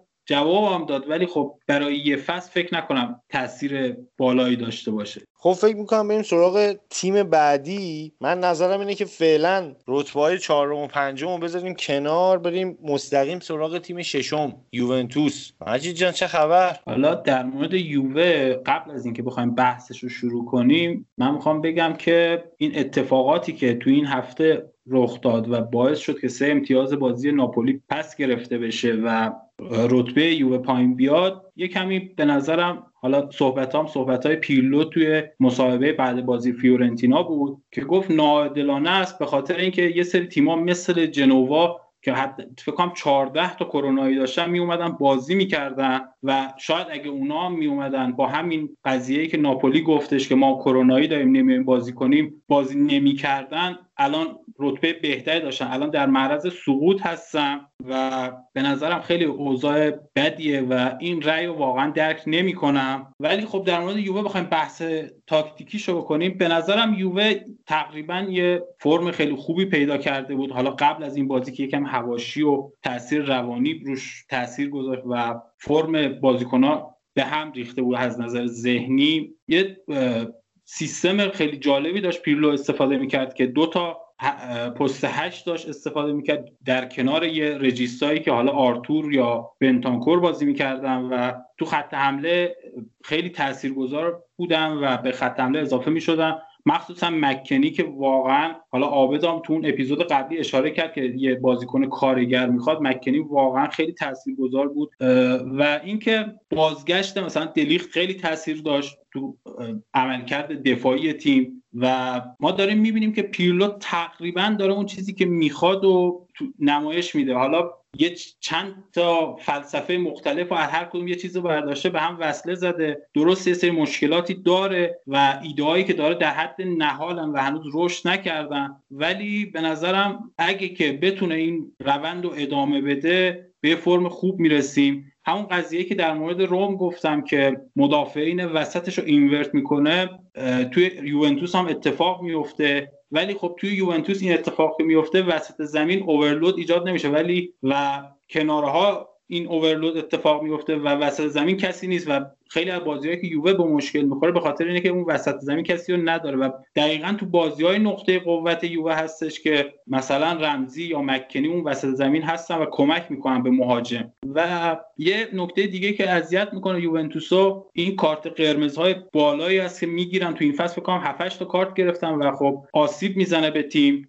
و حالا فعلا نکته دیگه فعلا ندارم. حالا شما بگین صحبتاتون من اگه چیزی بود دفاع کنم از تیمم فقط. من فقط قبل از اینکه پاس بدیم به بچه ها یه صحبتی بکنم. فقط می‌خوام بگم که چه حسی داره آدم از تیمی سه تا گل بخوره که پنجاه و دو دقیقه برخواله رو بازیکنش بوده. یعنی راجبه اینم برای من یه خود توضیح بدی منم ممنونت میشم. حالا اون بازی که واقعا یعنی از نظر روانی بازیکن به هم ریخته بودن. بونوچی که فاجعه بود و اون خبری که یک ساعت قبل بازی اومد بیرون و در پیش اخراج زود هنگام کوادرادو و خیلی از مشکلات دیگه که توی اون بازی اتفاق حالا بحثای داوری بود که من وارد نمیشم. خیلی تاثیرگذار بود. هرچند که به نظر من فیورنتینا روی روند خوبیه و این تیم با اومدن پراندلی بهتر خواهد شد. من یه سوالی داشتم. وسط صحبتات به آرتور اشاره کردی. به نظرت الان اون بازیکنی که می‌خوان شده یا حالا بهتر شده و نزدیک به اون سطحی که می‌خواین رسیده یا نه؟ همچنان مثلا یک خرید ناموفقه براتون. این رو اگه بگی من خیلی ممنون میشم. ببین آرتور به خاطر اعتماد به نفسی که داره نسبت به پیانیچی که ما از دستش دادیم گزینه بهتریه توی اون پست و کمک می‌کنه. یه جور محور میشه واسه تیم و خب تو پخش کنه خوبیه. حالا یه مسئولیتی که واسش پیش اومد باعث شد که یه کمی دوباره این روند اضافه شدن به تیمش از صفر استارت بخوره چون بنتانکور برگشت و نسبتا خوب بازی کرد. ولی فعلا زوده واسه قضاوت. یعنی چه خود پیرلو چه بازیکنایی که توی این فصل اضافه شدن واقعا زوده. ما تفکرات پیرلو رو که اصلا هیچی در موردش نمی‌دونیم به جز یه پایان نامش. در مورد بازیکنها هم با وقتی که تو نقش جدید قرار ایفای نقش کنم خب باید ببینیم که این قضیه تا با تفکرات مربی و توی توی زمان چه اتفاقی میفته که بتونیم بگیم که آقا این بازیکن موفق بوده یا ناموفق. ولی من نظرم رو آرتور مثبته. حالا مرچی جان از اونجایی هم که ایتالیایی میگن خیلی شبیه هم به ایرانیا خیلی به پایان نامش هم استناد نکن. شاید یه بازاری چیزی خریده خیلی نمیشه به اونم اشاره کرد. ولی خب من می‌خوام بدونم چرا دیبالا رو بازی نمیده. یعنی دیبالا داشت این هفته ها بهتر می‌شد و یه خود عجیبه. این یکی یکی هم این که این اشتباه داوری چه تعمی داره مجید جان؟ برای ما یه ذره توضیح بده. من الان خیلی موزم خوبه. الان خیلی دارم لذت می‌برم و خیلی دوست دارم راجع به اشتباهات داوری یه ذره توضیح بدید چه فشاری به آدم میاد. مثلا ما توی بازی مستقیم با شما وسینو بدبخت اومد توپو بگیره بازیکن شما اومد پاشو کوبید کف پای وسینو و وسینو رو اخراج کردن. من یه خود دلم حالا اخراج چیز که درست بود ولی کلا می‌خوام اشتباهات داوری و اینکه داور به اون پولی که گرفته خیلی چیز نکنه وفادار نباشه چه چیزی حالا کلا راجع به داوری بازی اتفاقا صحبت کن. بعدم نمیاد. بدونم که بعد از اون اتفاقات چه صحبتایی شد تو باشگاه. ببین در مورد دیبالا بذار من اول بگم بعد بریم سراغ بحث داوری. دیبالا اومد توی ترکیب تقریبا هم داشت خوب عمل می‌کرد که یه دوباره مسئولیت سراغش اومد و دوباره نیمکت نشین شد. ولی خب نکته ای که هست اینه که زوج مراتا و کریستیانو رونالدو زوج بهتری هستن نسبت به دیبالا و رونالدو. چون تقریبا دیدیم که رونالدو کم میشه که از ترکیب اصلی خارج بشه. و خب تا وقتی که رونالدو باشه به نظر مراتا گزینه بهتریه. هرچند که پیرلو توی مصاحبهاش اشاره کرده که دیبالا رو می‌خواد در کنار رونالدو و مراتا استفاده کنه. ولی در مورد داوری که گفتی راستش من نمی‌خوام در موردش صحبت کنم چون که به نظرم اشتباهه که ما بیایم دنبال باخت توی به دنبال یه نفر سوم توی باختامون باشیم و این ذهنیت مخاطب رو نمی‌خوام بهم ولی خب حالا چون گفتی که اشاره کن راستش تو اون بازی یه اشتباهاتی که رخ داد این بود که میگن داور کارت زرد رو در آورد که به والرو بده و اخراجش کنه ولی همون لحظه پشیمون شد و دو دقیقه بعد والرو تعویض میشه. و یه سری خطاها و پنالتی هم بودن که نگرفتن. حالا یه صحنه بود که میگن پنالتی بود. دو تا پنالتی واضح میگن. یکی رو رونالدو و یکی رو برناردسکی بوده. ولی خب من نمی‌خوام واقعا وارد این قضیه بشم. چون حس می‌کنم ذهن مخاطب سمت این میره که خب داوری ها علیه یووه است و از این به بعد به جایی که لذت ببره از فوتبال دنبال اینه که ببینه داوری کجا به ضرر یووه است که بیاد مثلا تو بحث‌های کلکل و اینا به این قضیه اشاره کنه و بیاد بگه که مثلا ما چون باختیم تقصیر داور بوده. ولی به نظر من ما حالا اگه بخوام دلیلی واسه باخت بیارم به نظرم اون خبر و اون ذهنیت که اینجا می‌تونم به پیرلو انتقاد کنم که چرا؟ مثلا نتونستی رختکن رو مدیریت کنی که بیای توی بازی نتیجه بگیری. و حالا میگم خبره خیلی خبر بدی بود چون ما واکنش های ندوت و پاراتیچی هم دیدیم که خیلی شدید بود. آقا به قول نوید درود بر شرفت. نوید جان در خدمتی. آقا من فقط در مورد یوونتوس فکر کنم مجید همه حرفا رو زد. یه نکته ای که من بگم این که این رأی که صادر شد و با برگشت در واقع قرار شد بازی یوونتوس و ناپولی تکرار بشه مایه ننگ سری آه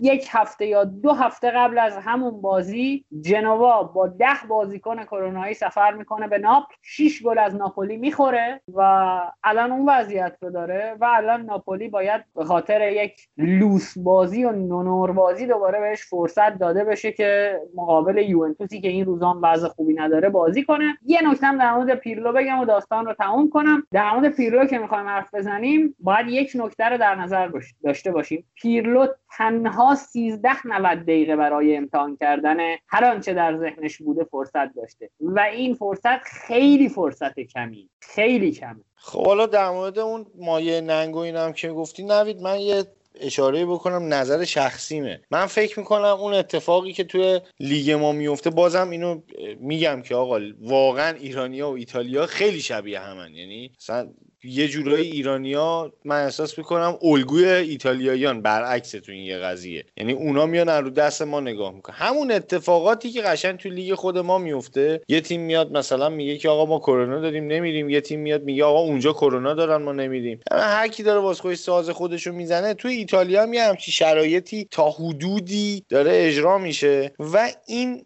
جوی که به خصوص ناپلیا دارن میدن که خیلی همه چی به نفع یوونتوس و اینا فکر می‌کنم این رأی صادر شد که مثلا بگن که بابا نه ما مثلا به علیه یوونتوس هم رأی میدیم و یه خورده بیشتر حالت آروم کردن داشت به نظر من که حالا مثلا عیب نداره بیاین بازی کنین از اول حالا یه چیزی شده نمی‌دونم صلوات بفرست آقای گتوسو مثلا دلائورنتیس نمی‌دونم فلان یه همچین حالتی داره یه خورده کدخدامنشی داره اداره میشه لیگ ایتالیا. من حقیقتش یک چیزی رو موقعی که ناپولی تازه اعتراضات رو شروع کرده بود خوندم. اینکه در ایتالیا شما می‌تونی به هشت جا به ترتیب شکایت کنی و رأی رو برگردونی. این واقعا خیلی چیز مسخره دیگه. یعنی این رأی که صادر شده نهاده اسمش واقعا به فوتبال ربطی نداره و این نهاد چجوری می‌خواد رأی رو برگردونه؟ خیلی عجیبه و خب خیلی کار مسخره دیگه. یعنی چیزی که کاملا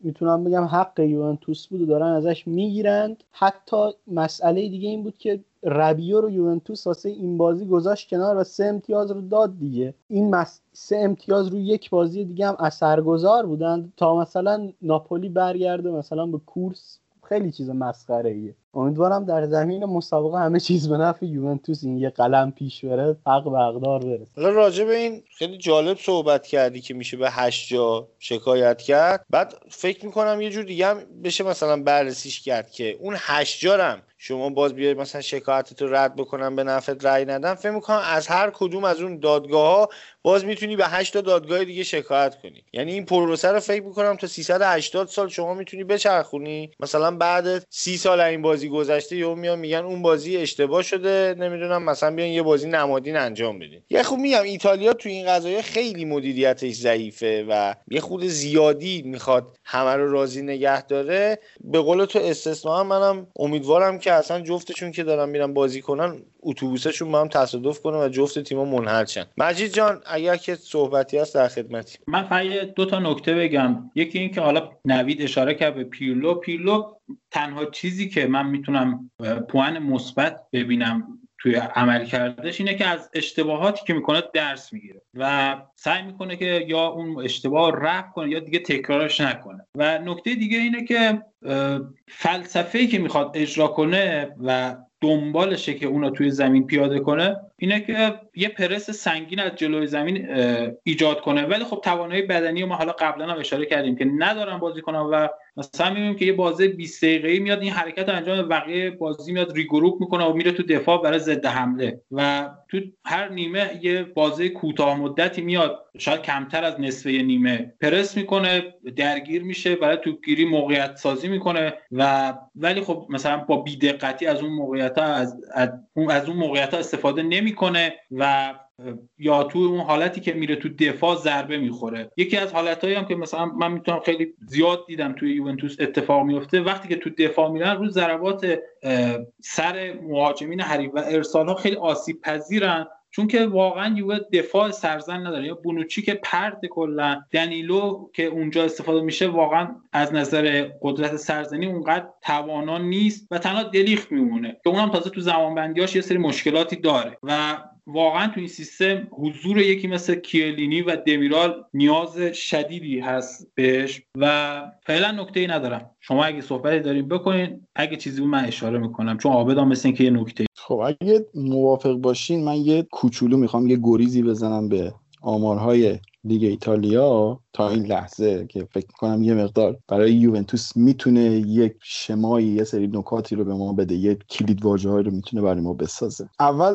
می‌خوام از تعویضا شروع بکنم. تا حالا هیچ وقت نگفتیم ولی ربط داره به ادامه حرفمون که در حال حاضر بیشترین تعویض رو جنوا داشته 70 تا یعنی تمام پنج تعویزش در تمام بازیش استفاده کرده و یوونتوس در رتبه آخر با 49 تعویض یعنی اینکه مشخصه که زیاد در طول بازی دست به تغییر نزده. از طرفی مورد بعدی درصد مالکیت توپه که اینجا یوونتوس در صدر با 59 ممیز 5 درصد مالکیت به صورت میانگین که خب اینجا درصد و مشخصه که یوونتوس کاملا کاملا داره مالکیتی بازی می‌کنه. و توی XG دریافتی یوونتوس بعد از اودینزه و ناپولی بهترین رتبه داره با 13 ممیز 66 که از نظر خط دفاعی هم دومی خط دفاع برتر لیگو داره با 13 گل خورده. توی آمار بعدی اما توی فاز حمله توی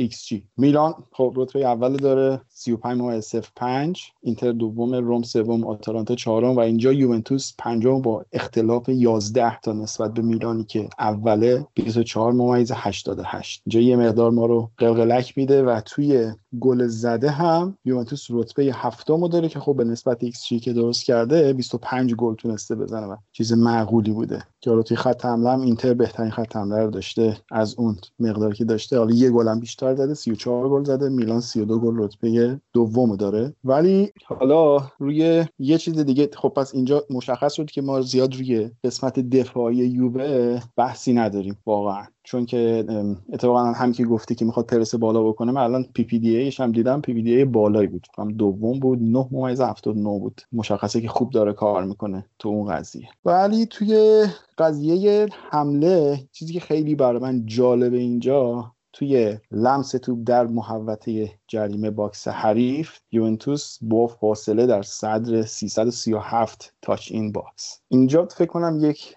stop ی می‌تونیم بزنیم یک مکثی بکنیم که یوونتوس توپ رو داره دفاعش عملکرد خوبی داره خیلی هم زیاد توی محوطه جریمه رفته. ولی چرا نتونسته اونقدر خلق موقعیت بکنه. این یک مسئله که من می‌تونم یه مقدار به این نتیجه برسم که اون فاکتور خلاقیت یک مقدار مشکل سازه و مورد بعدی هم که حالا شاید فان باشه ولی من خیلی جدی بهش نگاه می‌کنم قضیه آفسایده که اینجا هم باز یوونتوس در صدر با چهل آفساید. چند تاش مال مراتا حالا خدا می‌دونه. حالا نکاتی که گفتی بحث مالکیت شد. ببینید پیرلو از تیمش می‌خواد یه سبک مالکانه و حجومی بازی کنه. و برای این قضیه اگه بخواد واقعا به نتیجه برسه باید یه ریتم بالایی داشته باشه. و بعضی اوقات این ریتم شکل نمی‌گیره. حالا چجوری شکل نمی‌گیره؟ تیم حریف میاد با خطا ریتم از بین می‌بره یا مثلا یا خطا می‌کنه یا خطا می‌گیره از بازیکنهای یووه. و این ریتم که از بین میره دوباره بخواد اون چون این ریتم وابسته است به تغییراتی که تو خط حمله ایجاد میشه برای باز کردن دفاع حریف. و وقتی که این ریتم کند میشه و یا از بین میره دفاع حریف دوباره سازماندهی میشه. و این یکی از دلایلیه که شاید با این مالکیت نمی‌تونه مثلا اون نتیجه که می‌خواد بگیره. نکته دیگه در مورد گل نزدنش بود که گفتی حالا تو توی محوطه جریمه صاحب توپ میشن ولی نمی‌تونن گل زنی کنن. یکیش به خاطر اینه که به نظر من اکثرا توی محوطه جریمه یک بازیکن بیشتر حضور نداره که حالا مهاجم هدف تیمه که یا دیبالاس یا موراتا و حالا رونالدو به عنوان مهاجم دوم اکثرا تو کناره ها هستش برای توپگیری و ما می‌بینیم که بازیکن کمه اونجا. حالا درست توپگیری میشه ولی خب یه کمی هم واقعا دقت ضربات یوونتوسیا پایینه و به نظر من اینا کم کم بهتر میشه. حالا آفساید هم گفتی واقعا خیلی کنم خیلی تقصیر خود مراتا باشه. ولی خب خیلی از بازی ها من دیدم که برای فرارهای پشت مدافعین برنامه داره پیرلو و یوونتوس که حالا با پاس هایی که از سمت کوادرادو یا یکی از هافبک ها طراحی میشه برای این فرارها که روی سرعت خود رونالدو موراتا یا کیزا برنامه دارن و فکر نکنم نکته جامون اگه چیزی موند بگو که من ادامه بدم. ببخشید. آقا خب یه مسئله هستش. وقتی که شما انقدر توپو در اختیار داری ولی نمی‌تونی اونقدر خوب بازی سازی بکنی به نظر من یه دلیل داره. حتی اون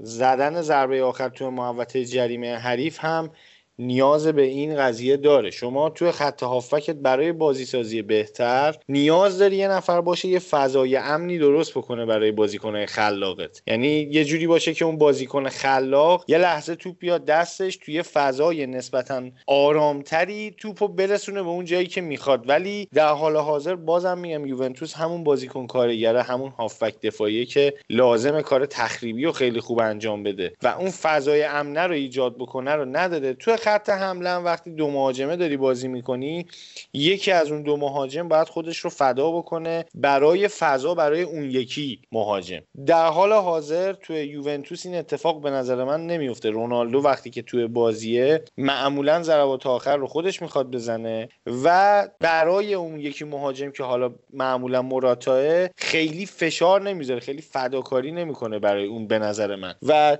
رونالدو کلا نگاه کن بازیکنی که روی تک موقعیت ها روی لحظات خاص مثلا یه لحظه یهو می‌بینی بلند شد سمت پرید یه ضربه سر عجیب و غریبی زد که کسی دیگه بر نمیاد. ولی توی بحث پرس و توی فشار گذاشتن روی مدافع حریف یه خورده به نظرم ضعف داره. یه خود اون میزان فشاری که باید بذاره رونالدو نمی‌تونه بذاره. نمی‌تونه که به نظرم بهتر بگیم که نمی‌گذاره اصلا. یعنی رونالدو واقعا تو پرس کار خاصی نمی‌کنه.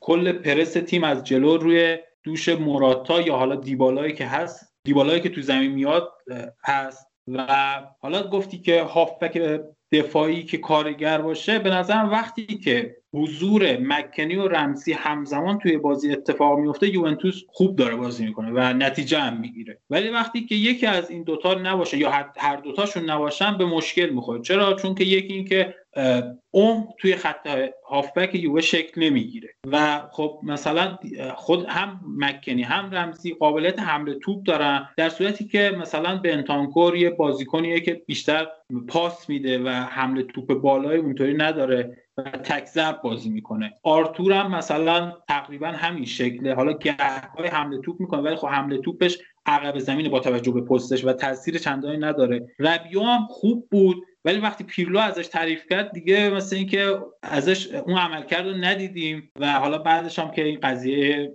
محرومیتش پیش اومد. و یه نکته دیگه ای که من می‌خواستم بگم در مورد بحث آماری که قبلی گفتش یعنی قبل از این صحبت عابد بهش اشاره کرد به PPDA اشاره کرد. به نظر من واسه تیمی که گفتم تقریبا بیشتر نصف بیشتر بازی رو regroup می‌کنه تو دفاع میاد توپگیری می‌کنه واقعا PPDA بدی نیست. ولی حالا من اون نتیجه گیری که می‌خواستم بکنم بکنم الان توی مورد بعدی که بهتون بگم فکر کنم بیشتر دستتون بیاد. بیشترین کیپاس رو توی یوونتوس فکر می‌کنین کی داده؟ حدس بزنید بوفون. نه جدی. یا بنتانکور با باشه یا مکنی. من فکر می‌کنم موراتا باشه. بله موراتا. موراتا بیشترین کیپاس داده توی یوونتوس و جالب توی لیگ 17 همه و این فکر کنم مشکل خلاقیت کاملا مشخصه توی ترکیب یوونتوس و اینکه اتفاقا بیشترین اسیست هم فکر کنم کوادرادو داده باشه تا الان بکنم سه تا اسیست داده. از اولم من اونقدر رمزی رو بازیکن خیلی چون میشناختمش توی انگلیس کاملا. اونقدر مناسب یووه نمی‌دیدم. حالا نمی‌خوام همه رو بندازم تقصیر رمزی ولی فکر می‌کنم که اونقدرم نتونست توی تابستون خوب عمل بکنه یووه. ببینید شما وقتی بازیکنی مثل رونالدو دارین اتفاقا خط حمله یووه کارشو کرده به یعنی به نسبت اون موقعیت گلی که خلق شده توی بازی ها به همون اندازه هم خط حمله گل زده. یعنی کم کاستی نذاشته واقعا. ولی فکر می‌کنم که شما با داشتن بازیکنی مثل رونالدو یک مقدار حالا اوور پرفورم میشه گفت می‌کنیم یعنی اون چیزی که واقعیت هست یه مقدار بیشتر نشون میده. چه بخوایم قبول بکنیم چه نه یک واقعیت به نظر من انکار ناپذیر تاثیر رونالدو توی ترکیب یوونتوس که می‌تونه خوب هم نباشه. ولی تاثیرش داره واقعا.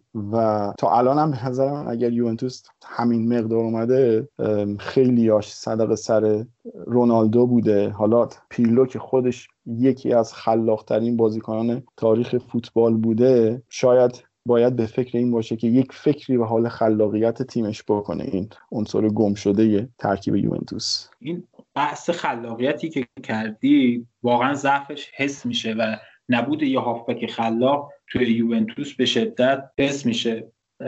یه چند تا بازی اومد از کلوسفسکی استفاده کنه ولی خب کلوسفسکی خیلی میل داره که به کناره ها بره و خب این باعث میشه که همون قضیه اوورلودی که گفتم تو کناره ها میشه و مرکز زمین خالی میشه و باعث میشه که نتونن اون نتیجه ای که مد نظرشونه رو بگیرن. و حالا من رمزی و مکنی رو که اشاره کردم اینا نمیگم خلاقیتشون بالاست ولی نسبت به سایر گزینه‌هایی که ما داریم بهتر بهترن و واقعا یه هافبک خلاق نیاز داره. ضمن اینکه حالا بحث رونالدو رو کردی گفتی که کارشو می‌کنه و حالا اوور پرفورم و اینا. من می‌خوام بگم که دفاع حریف با حضور رونالدو از نظر روحی یه کمی تحت فشار قرار میگه حالا غیر از اون حالات سوپر استار بودنش و گلزنیش و, و نتیجه گرفتن تیم دفاع حریف از نظر ذهنی یه کمی مشغول می‌کنه یعنی تو بازیهایی که رونالدو نیست ما می‌بینیم که دفاع تیمای مقابل ما محکمتر بازی می‌کنن با اقتدارترن کم اشتباهتر بازی می‌کنن. ولی وقتی رونالدو هست این اتفاق نمیفته و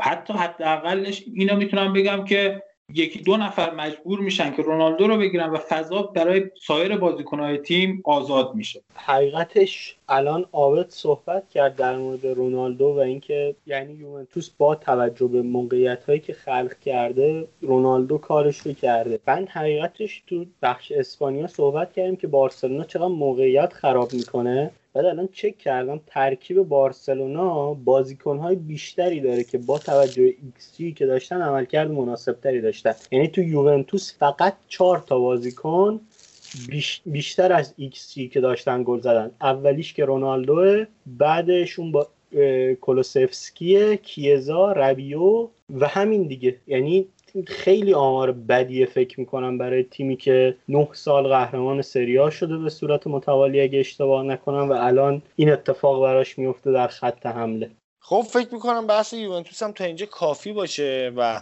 حتی فکر می‌کنم کلا بحث سری آ هم دیگه ببندیم. هفته دیگه حالا میایم راجع به تیمایی که یه مقدار کمتر دیده میشن و کمتر مورد انتظارن. یه خرده هم راجع به اونا صحبت می‌کنیم یه تحلیلی هم رو بازی اونا می‌ذاریم. به عنوان یه شنونده بخوام خودم بهش نگاه کنم فکر می‌کنم این برنامه برنامه غنی شد با این که خیلی مخالف بودم با نظر نوید که بیایم چند هفته یک بار بررسی بکنیم. ولی الان می‌فهمم که یه چیزی بیشتر هم ما میفهمیده که اینو می‌گفته. حکایت همونیه که میریم به مربی گیر میدیم. فکر می‌کنم اگر بحث دیگه ای نیست یه خدافزی لایتی داشته باشیم با ذکر دوباره لعنت بر پدر مادر کسی که پاشو گذاشته رو سیم اینترنت. بچه ها در خدمتی من فقط یه نکته ای رو در مورد اپیزود قبل لالیگا باید اصلاح کنم. خواستم زودتر بگم ولی نشد. در مورد افتخارات بکام کوپا و لالیگا رو یه دونه داره همونو جابجا جا گفتم دیگه. شما بزرگواری خودتون ببخشید. عفومون کنید. منم می‌خواستم بگم که اگه توپقی زدیم اشتباهی کردیم ما رو ببخشید. واقعا تو این ساعت که الان فکر کنم ساعت 4 و 46 دقیقه است و با این سرعت اینترنت که ما مجبور شدیم هر قسمت رو سه چهار بار ضبط کنیم تا کیفیت مطلوب به دست شما برسه واقعا یه کمی از نظر ذهنی به هم ریختیم و اگه اشتباهی کردیم اگه کلمه ای رو درست تلفظ نکردیم شما به بزرگواری خودتون ببخشید. آقا ما هم خیلی متشکریم که ما رو راه دادید. واقعا دستتون در نکنه. شما هم اونور انگلیس تشریف بیارید پیش ما. خوشحال میشیم. آفر آجیل دارید کرونا نگیریم اونجا. آقا یه چیزم می‌خوای یه تیزر هم می‌خوای مثل این مسخره بازی های تلویزیون انجام بدیم. این اپیزود قبل از شیوع کرونا مثلا ضبط شده که ما ماسک نداریم یعنی ایبی نداره. نوید جان در خدمتی آره. آره از من خداحافظ. خیلی مخلصیم. بچه دمتون گرم. شمایی که تا الان پای ضبط بودیم ما مجید ساعت رو گفت. و دم شما شنونده هم گرم که میشنوید. فیدبک می‌دید امیدوارم که ببین ما حقیقتا تعارف که نداریم. ما داریم خیلی زحمت می‌کشیم. امیدوارم که نهایتا محصول قابل توجهی بتونیم تولید کنیم. و اینکه مفید باشه براتون این تایمی که می‌ذارید و میشنوید ما برای به روز نگه داشتن خودمون وقت می‌ذاریم.